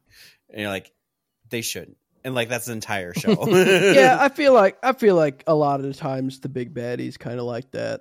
I mean, they're a big baddie. Yeah. Like, I don't want to see them be goodies. I want them to see them die. You know, like Marvel kind of ruins storytelling, you know? Like everybody's got to be cool. Fucking Loki was like the big bad. And then now look at him now. Everyone's like, I love Loki. Same thing with fucking DC. What is this? Some kind of Suicide Squad? Yeah, dude, you're going to make the bad guys good? Grow the fuck up, right, man. Dude? If they're Suicide Squad, then how come there's two movies? More. We do not have the time to go into this today. We've spent all of our time on cum. Okay, we can't. Meryl chases after Vash as he's releasing some captured bugs, some little worms. Vash is smiling because he doesn't deserve to cry. Are you fucking kidding me, dude? That was a lot. That was heavy. Vash takes his leave and heads east towards the third city of July to pursue Knives. End episode. Let's get some Metal Gear Solid out of Twisted Metal.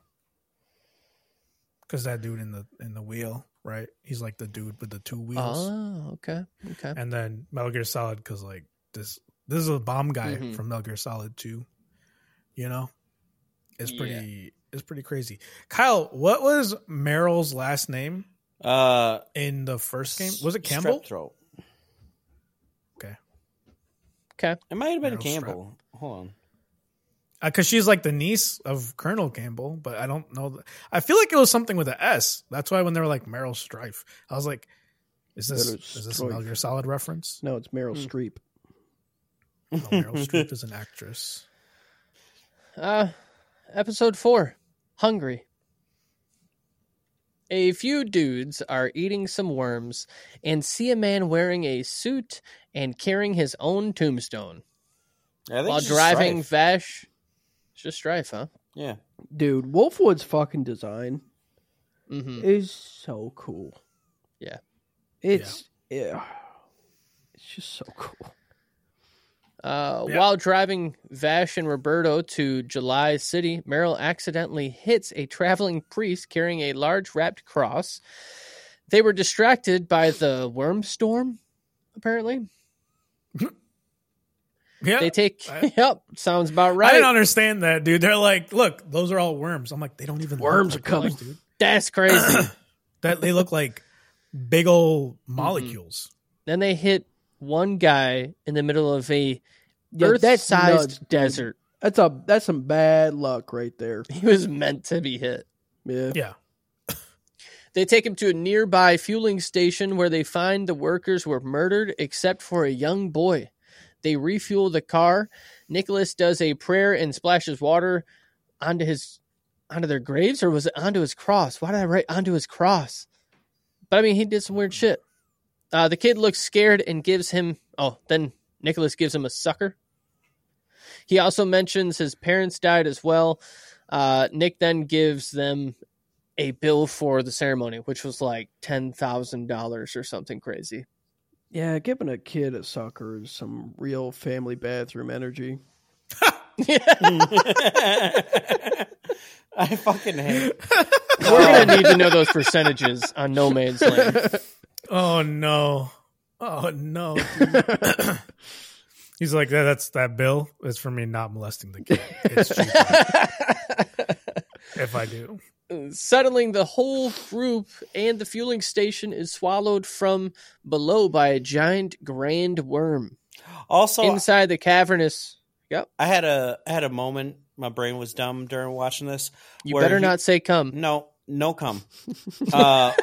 When he was sitting there with the cross and doing his prayer, and he was being very lazy with it, I was like, "This is his extreme future." For all I know, this is like. The other guys watching this are like, oh, look at the fucking hoity-toity over here being so proper. You know, like he's really going through all the motions here. He could just spit on it and just say, amen. Like that's what we do. And he's like sitting here going, trying to say words. Right. Inside the cavernous body, the boy runs off chasing a flying worm. Meryl, Roberto, Vash, and Nicholas separate in hopes to find a way out. That's like is rule number 1. Don't separate. First thing they do, fucking separate, dude. But also gotta keep Meryl them separated. Finds, gotta keep them. Hey! Keep them separated. Meryl finds the boy and is attacked by something. The rest return to the starting point, unable to find a way out. Nicholas eats a worm and then tosses one to Vash. Roberto tells him to hold up. He's heard of people lacing food with poison. Roberto has also heard of people with the ability to control the worms, and he requests for to see the cross. He wants him to unwrap it. And Vash is like, "Nah, dude. Nick, this Wolfwood, Nicholas, he's cool. He's good." But Roberto, he turns around. Roberto's gone. Disappear.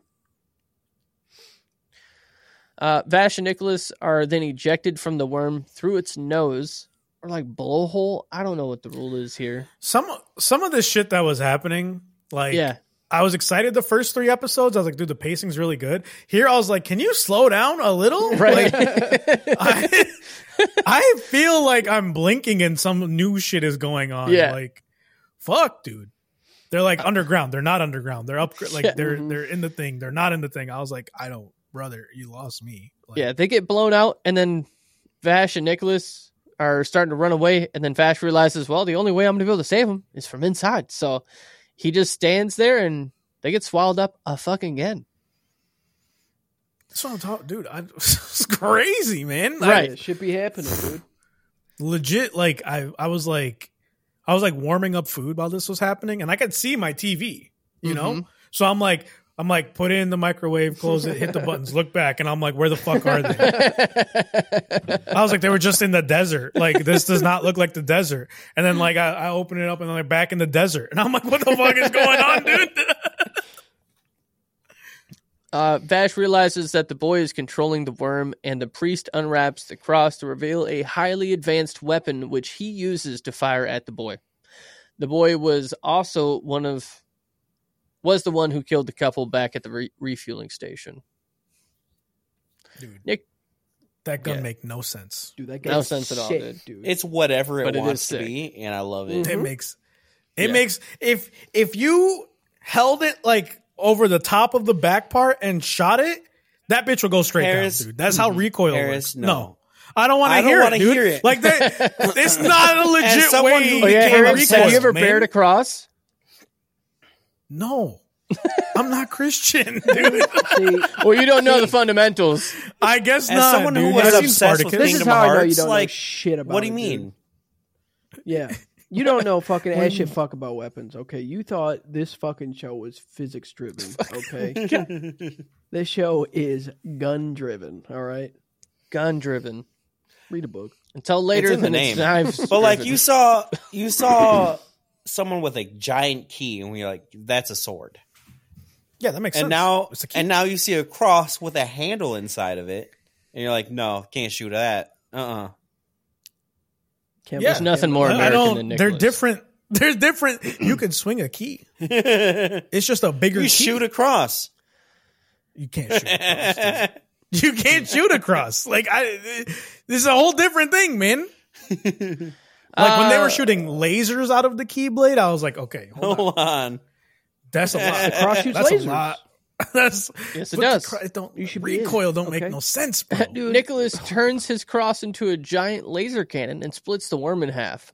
Boom, dude. You can do whatever you want. Make no sense. With the power of Christ, you can. Yeah, dude. Also, when his cross turns into a shield, that's pretty fucking dope, dude. Okay. I forgot about the power of Christ. The power of Christ is great. It is compelling. I should have remembered. It is compelling. Yeah, Jesus, take the cross. Jesus, take the wheel. I understand. Yep. Never mind. I'm backing on the cross gun. Fuck. After the group is reunited. I had another brain damage thought, too, where I was like, this is super future, right? Maybe he's like a far offshoot of evangelicals where they just merged holy imagery with guns. Yeah. Like, the gun is also the cross. It's like, they added a fucking 11th commandment, and it's just a second amendment.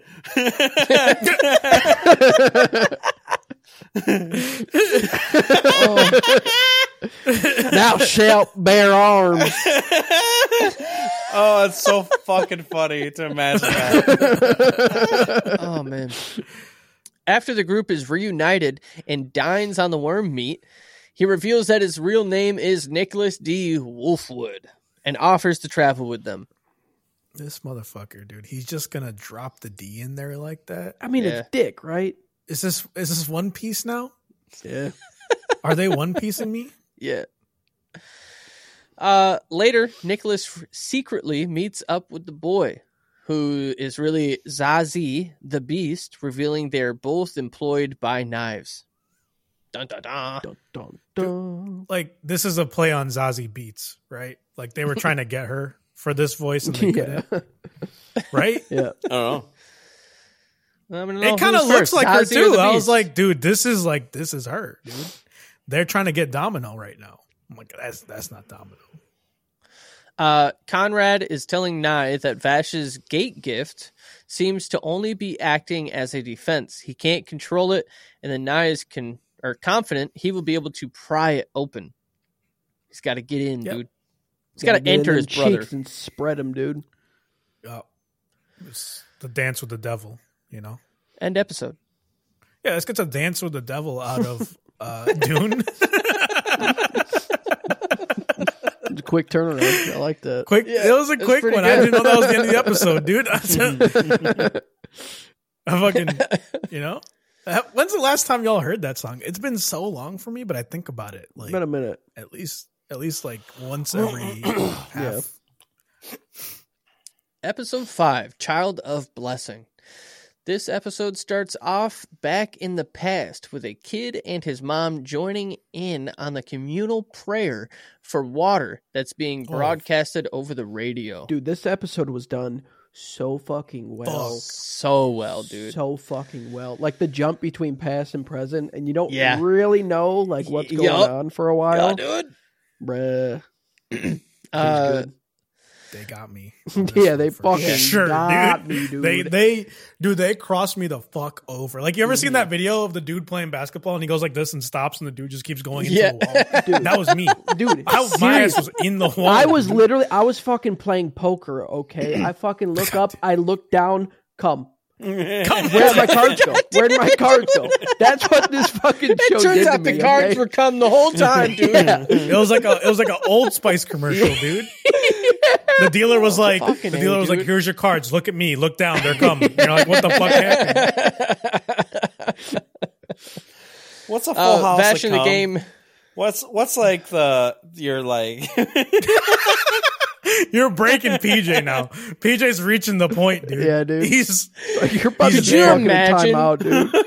If today we decided to do all 12? Do you know how much cum would be inside of this fucking podcast? Oh, I'd be shut the fuck up is what I'd be. I'd be like, we gotta Cody's get gonna be so confused when he hears about deck of cum. He's not. Cody's with you. He's gonna be like, fuck, I'm so mad I missed this, dude.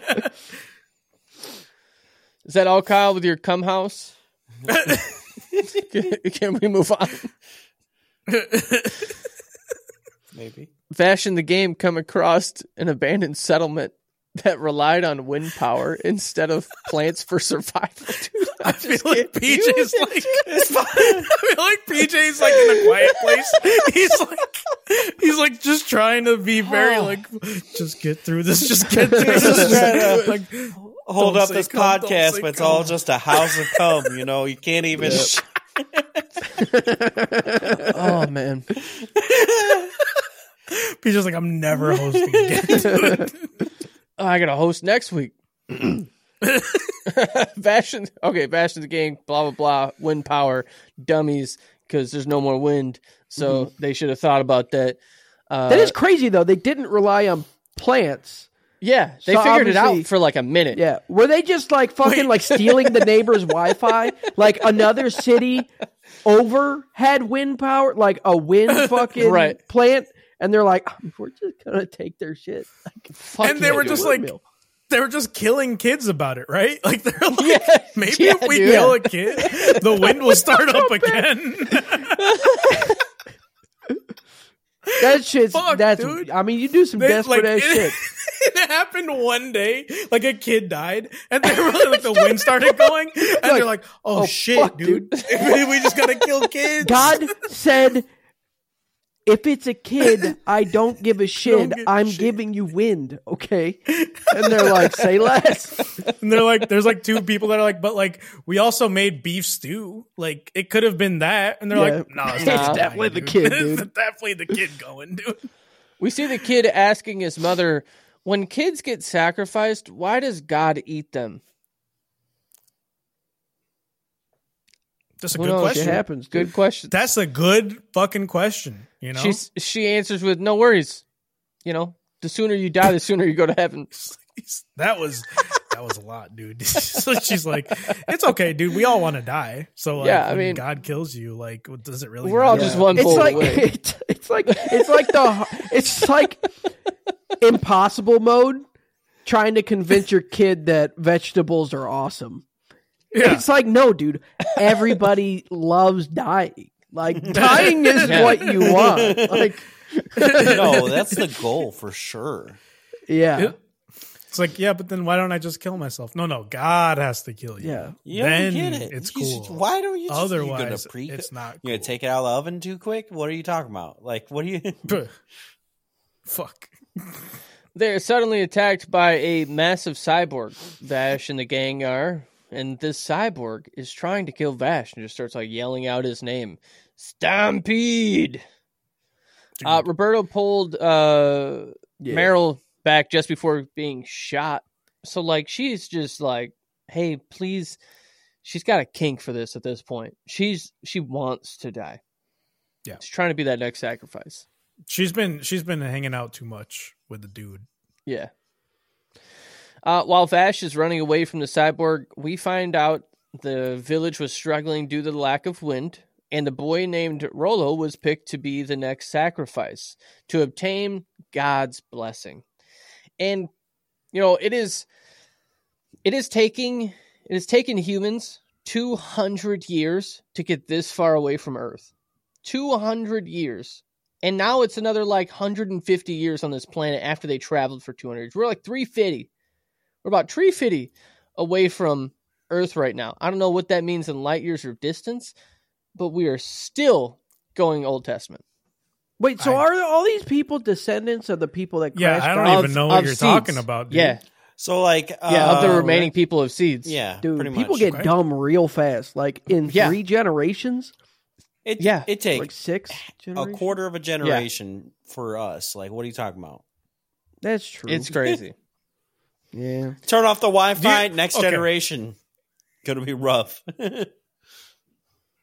Yeah, so Rolo heard this. His mom talking about this shit about him being, you know, about to be dead.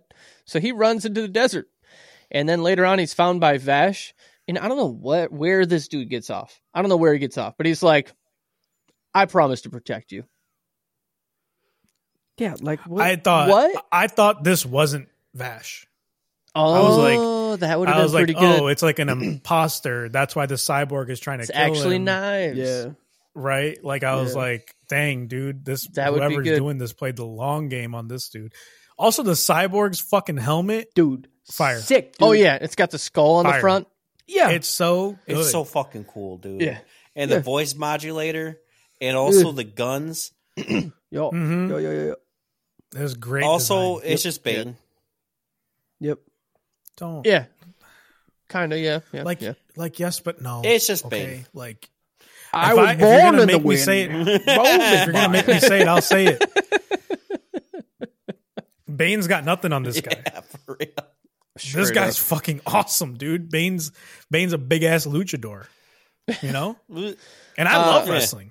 Yeah. Vash was able to entrap the cyborg by shooting down a rack full of metal pipes. But it doesn't matter because the cyborg then shoots up the blue goo and it heals his body. They pumped like that's enough goo talk. 6 cartridges in him. Yeah, that's enough gum talk for today. Vash and Nicholas got away.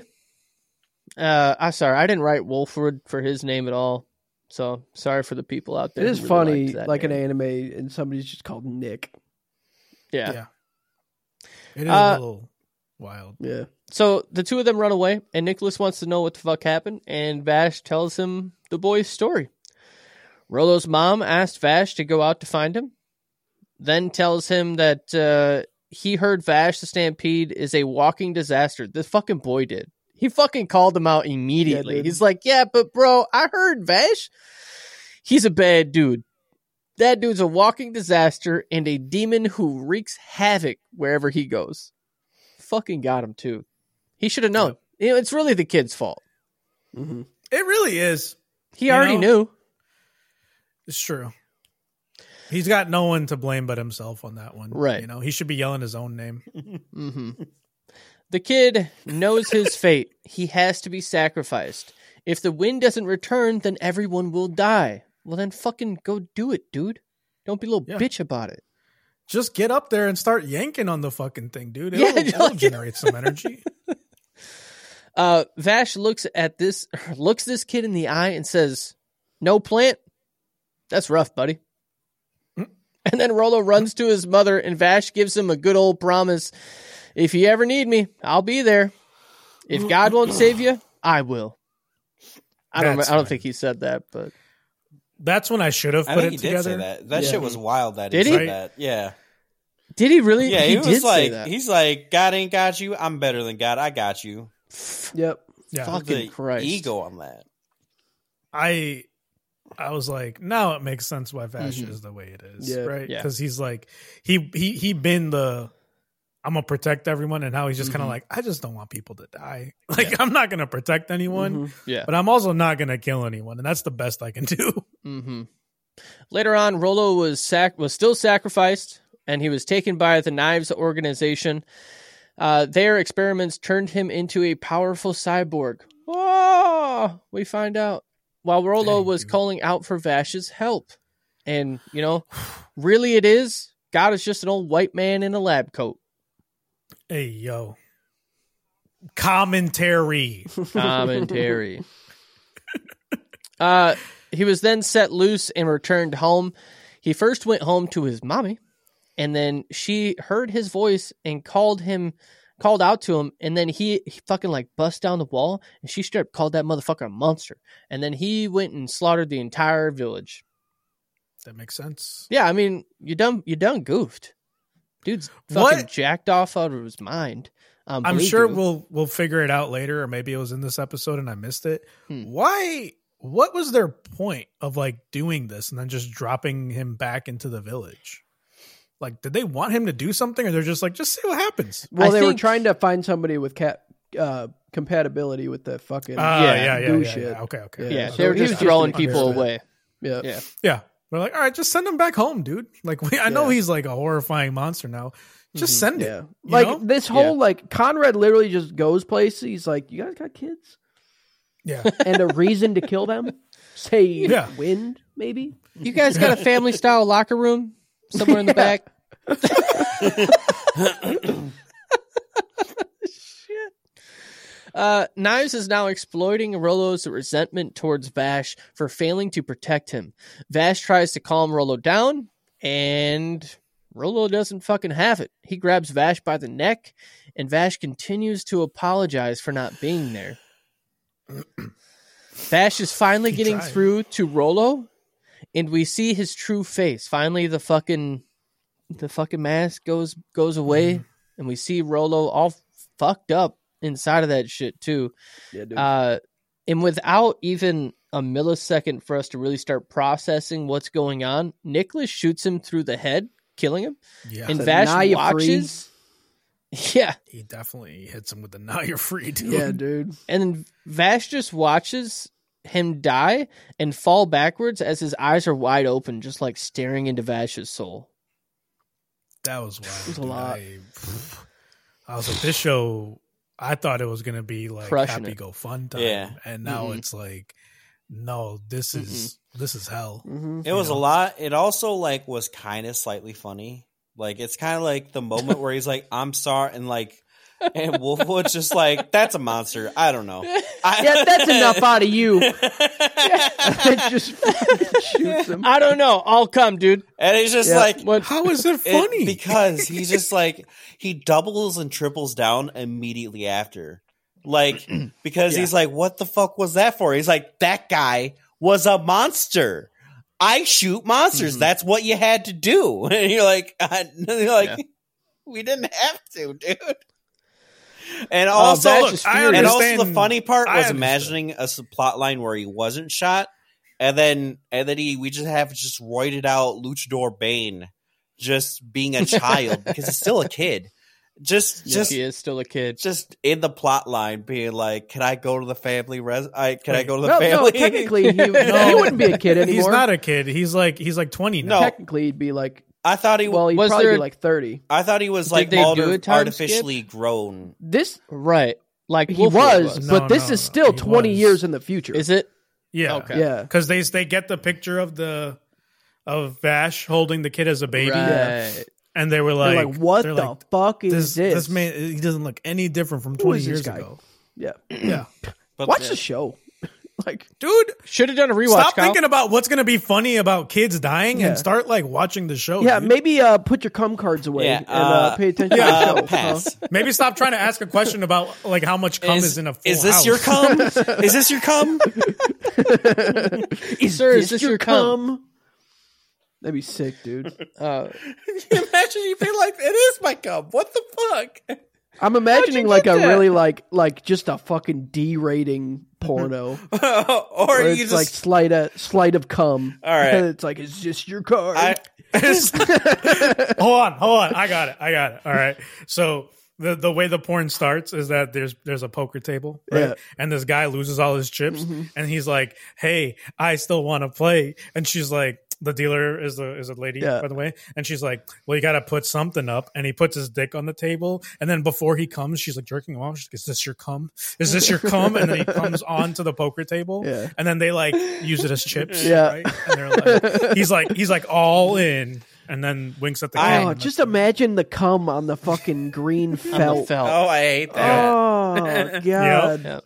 It's never coming out. I was stuck with the image of the lady just like going, with her tongue out. No, you gotta put it on the table, you know? Like just spits it out. Is that your cum? But you ruined that poker table forever. Oh, 100%. Go like this would come on it, like it's gone. Right. Yeah. Sorry. Yeah, you're welcome. What episode are we on? 5, dude.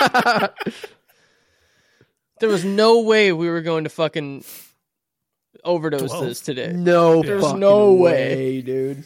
You see what I'm talking about? Though? You made me so nervous, dude. You made me so when I did an overdose. I think I've done like 2 overdoses. I'm like, you get 3 sentences for an episode. Yep. That's it. Right. That's all you get. Yeah. I was told this was gonna be done on Saturday, and I could do whatever I wanted. Jesus. I had creative freedom. Okay, yeah. And it was taken away. Talk to the creative director next time. Okay, like don't talk to the big boss man. He's got other things on his plate. Like. Not being here. Yeah. Not being here. Seeing his kids. All right. I mean, being unreal. A present father. Unreal. Mm-hmm. Yeah. Asshole, dude. Yeah. Look, I've got cats. Exactly. You know, we all got shit. Figure it out, dude. I see Kyle's kid right there behind him. Yeah. Yeah. Kyle's a working dad. Yeah. You know? They're being good. They're being real good. All right, let's stop. Looking at cats. Vash is furious. Nicholas reminds Vash that he failed to protect the boy and his humanity was taken from him. Nicholas killed him out of mercy. Rolo dies and the wind picks up. Yeah. And the windmill starts moving. That's some shit. They should have killed him. It was the kid the whole time, dude. It was the kid. God is real. It was the kid. Fucked up. He needed to die, dude. Yeah. Like That's crazy that they really did me like that. I was like, this is Cowboy Bebop, dude. Yep. Yeah. They Cowboy Bebopped me on this one. The whole gang starts heading east towards the city of July again. End episode. Yeah, let's get to Cowboy Bebop.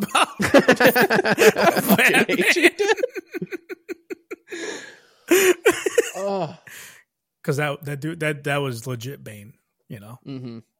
But like on some real levels though, this was some Fullmetal Alchemist shit. Like if you like this episode, PJ. Oh, I did. This is like this is what like 20% of Brotherhood is like, and this is what 100% of the original like 03 Fullmetal Alchemist is like. I'm putting it on the list.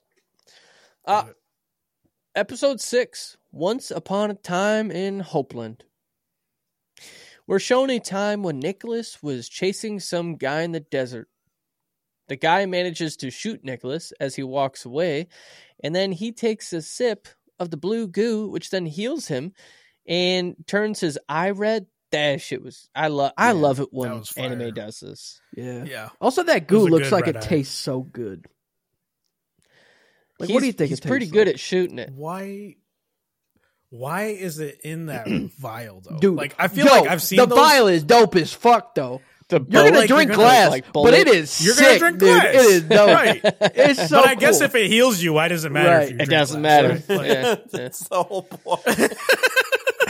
Yeah, you're like you're like the only way you could take something is just like driving it into your heart, and it's like, no, don't worry. Like, it's like a spicy. Like, what if it doesn't? It's a forbidding spicy. You know, it's like, ooh, instead of peppers, we got glass. Yeah. Meryl and Roberto drop Vash and Nicholas off at a port to board a sand steamer, which is basically a desert cruise ship that's powered by plants, and it's headed towards the city of July. And they show us the fucking map of the route it's got to go, and that is a lot further than I thought they were going to be going. It's like the world, right? Yeah, like it was like the scent. Like July is like in like there's the east. Fucking three cities like on this Japan entire planet. Or some shit, and then there's like Africa, and then it's like they're in America right now, right? Mm-hmm. I was like, that's cool. Roberto plans to head back to the headquarters. They have plenty of information that they could write like 10 articles, so they've got their fluff piece. They don't need to do anymore. It's fine. Yeah, you write a fucking book. Hell yeah, dude. During transit, Vash questions why Nicholas is following him around, and somebody has to do all the killing.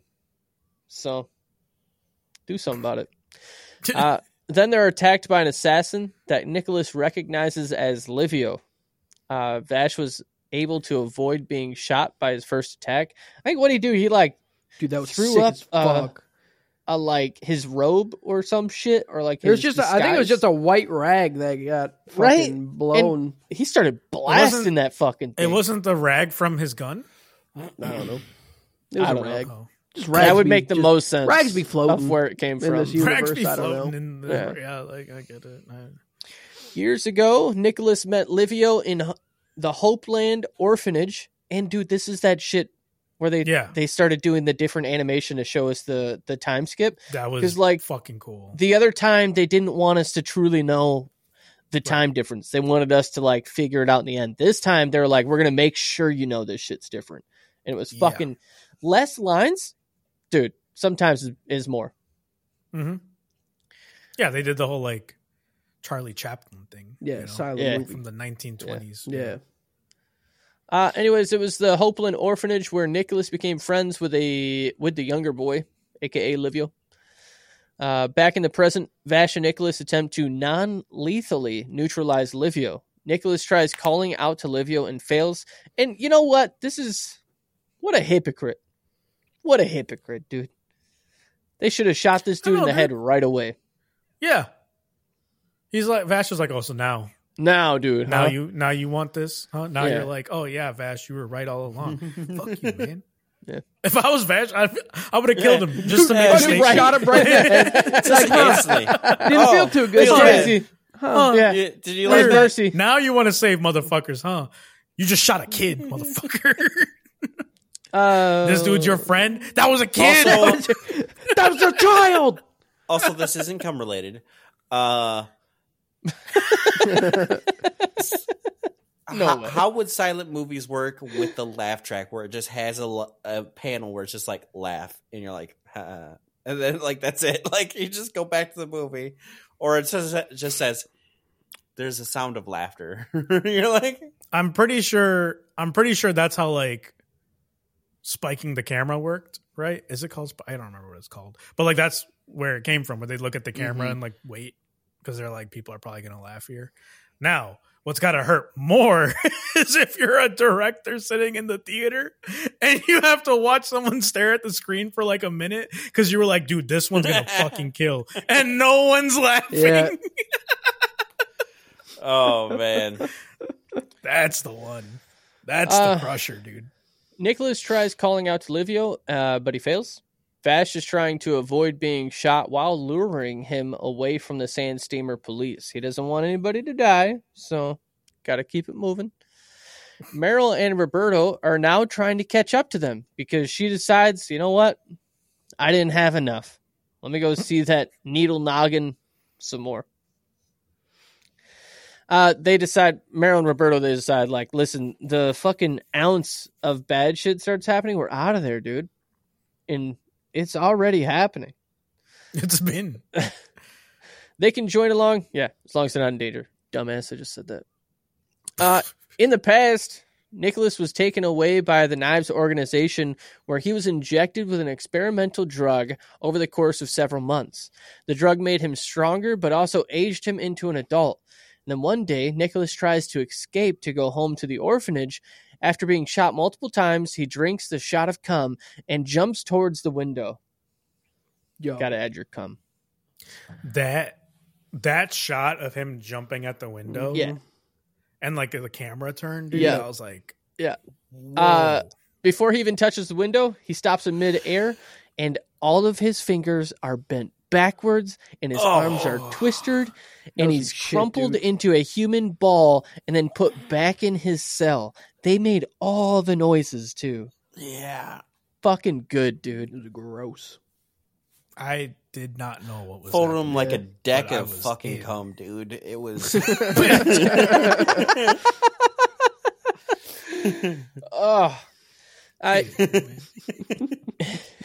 He is forced into joining the Eye of Michael, where he will kill fugitives, rebels, and scum for their master. Millions of knives.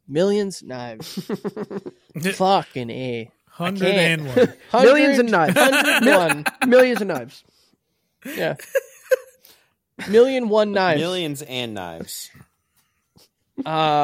If Nicholas refuses to join them, they will make Livio take his place.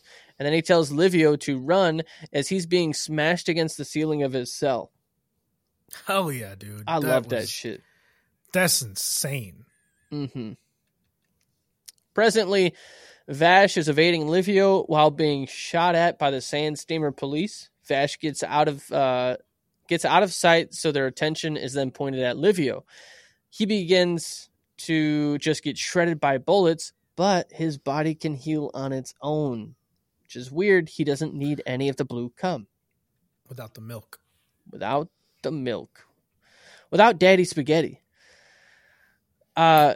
Zazie and Legato, which is the guy who has like the fucking push-pull powers. He's basically Pain from Naruto.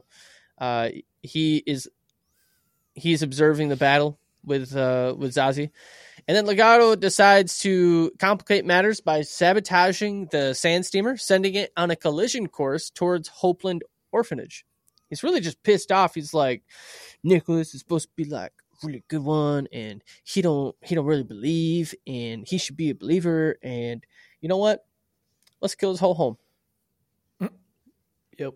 At the same time, the Bad Lads gang launches a raid on and boards the Sand Steamer, and these guys are fucking cool. They roll in like Mad Max that was met by like an EDM concert. Mm-hmm. That shit was good. Mm-hmm. Mm-hmm. I did like this. That was legit. Should have just said Mad Max there. Well, dead air, my dude. God damn. Light him the fuck up, dude. Tell him that in the sophomore year of the Trappies, you already know you're gonna get at least 3 times his number of votes. You know what I'm saying? Like, light him the fuck up. Don't let him just sit there like that with you, man. I thought the dead air was actually because, you know, you just knew that was going to really fucking hit the crowd, so you had to let people breathe. He was waiting. All right, it was the silent movie part. Yeah. Pause for laughter? Yeah, that's a good pause for laughter there. Oh, my cheeks hurt today. You guys got me laughing so much. Now caught between Livio and the Sand Steamer's security forces, the Bad Lads gang, Vash and Nicholas are forced to decide between who to save and who to kill. End episode. Yeah, this gets a, like, every anime ever made out of Mad Max. Hell yeah. Hell yeah, dude. Or Promise Neverland. We'll see. Mm-hmm. We'll let it ride. We did it. Ready for 6 points? Yeah, this is a normal time to be done with this. Yeah. This is my speed run. Good. How do we do? 2.5 hours. This is 2.5 hours. Perfect amount. This is pretty nice. I do want to say that I knew how long the 12 episodes were going to take. Yeah. I said we'd be done at 10. And if we kept going, yes, we probably would be done at 10. Yeah. It's happened before. I feel like we've had a really long one on a weekday before. Yeah. I know. I tried to keep it to like one page per episode. I think it might have been one of the first Trappies. Yeah. Well, there was one we didn't do on a weekend, and I immediately hated that. Yeah, and we were like, okay, from now on, we need to do Trappies on the weekend because we need more time. I don't even remember how many Trappies. Oh, yeah, because I wasn't on the first one. I was on the podcast, but I didn't go to the I don't know how many years I've been on this show. I think this is the third Trappies. No, I think we did one on the first year. This is the fourth. Because you guys did one on the first year. Yeah. Okay. Yeah, because I came on at the end of that year. Yeah. I'm so stupid. I remember three Trappies, so this is the third. No, that's not how that's not how anything works. That math kind of checks out though. That's not how any of this works. Yeah. Shout out, let's get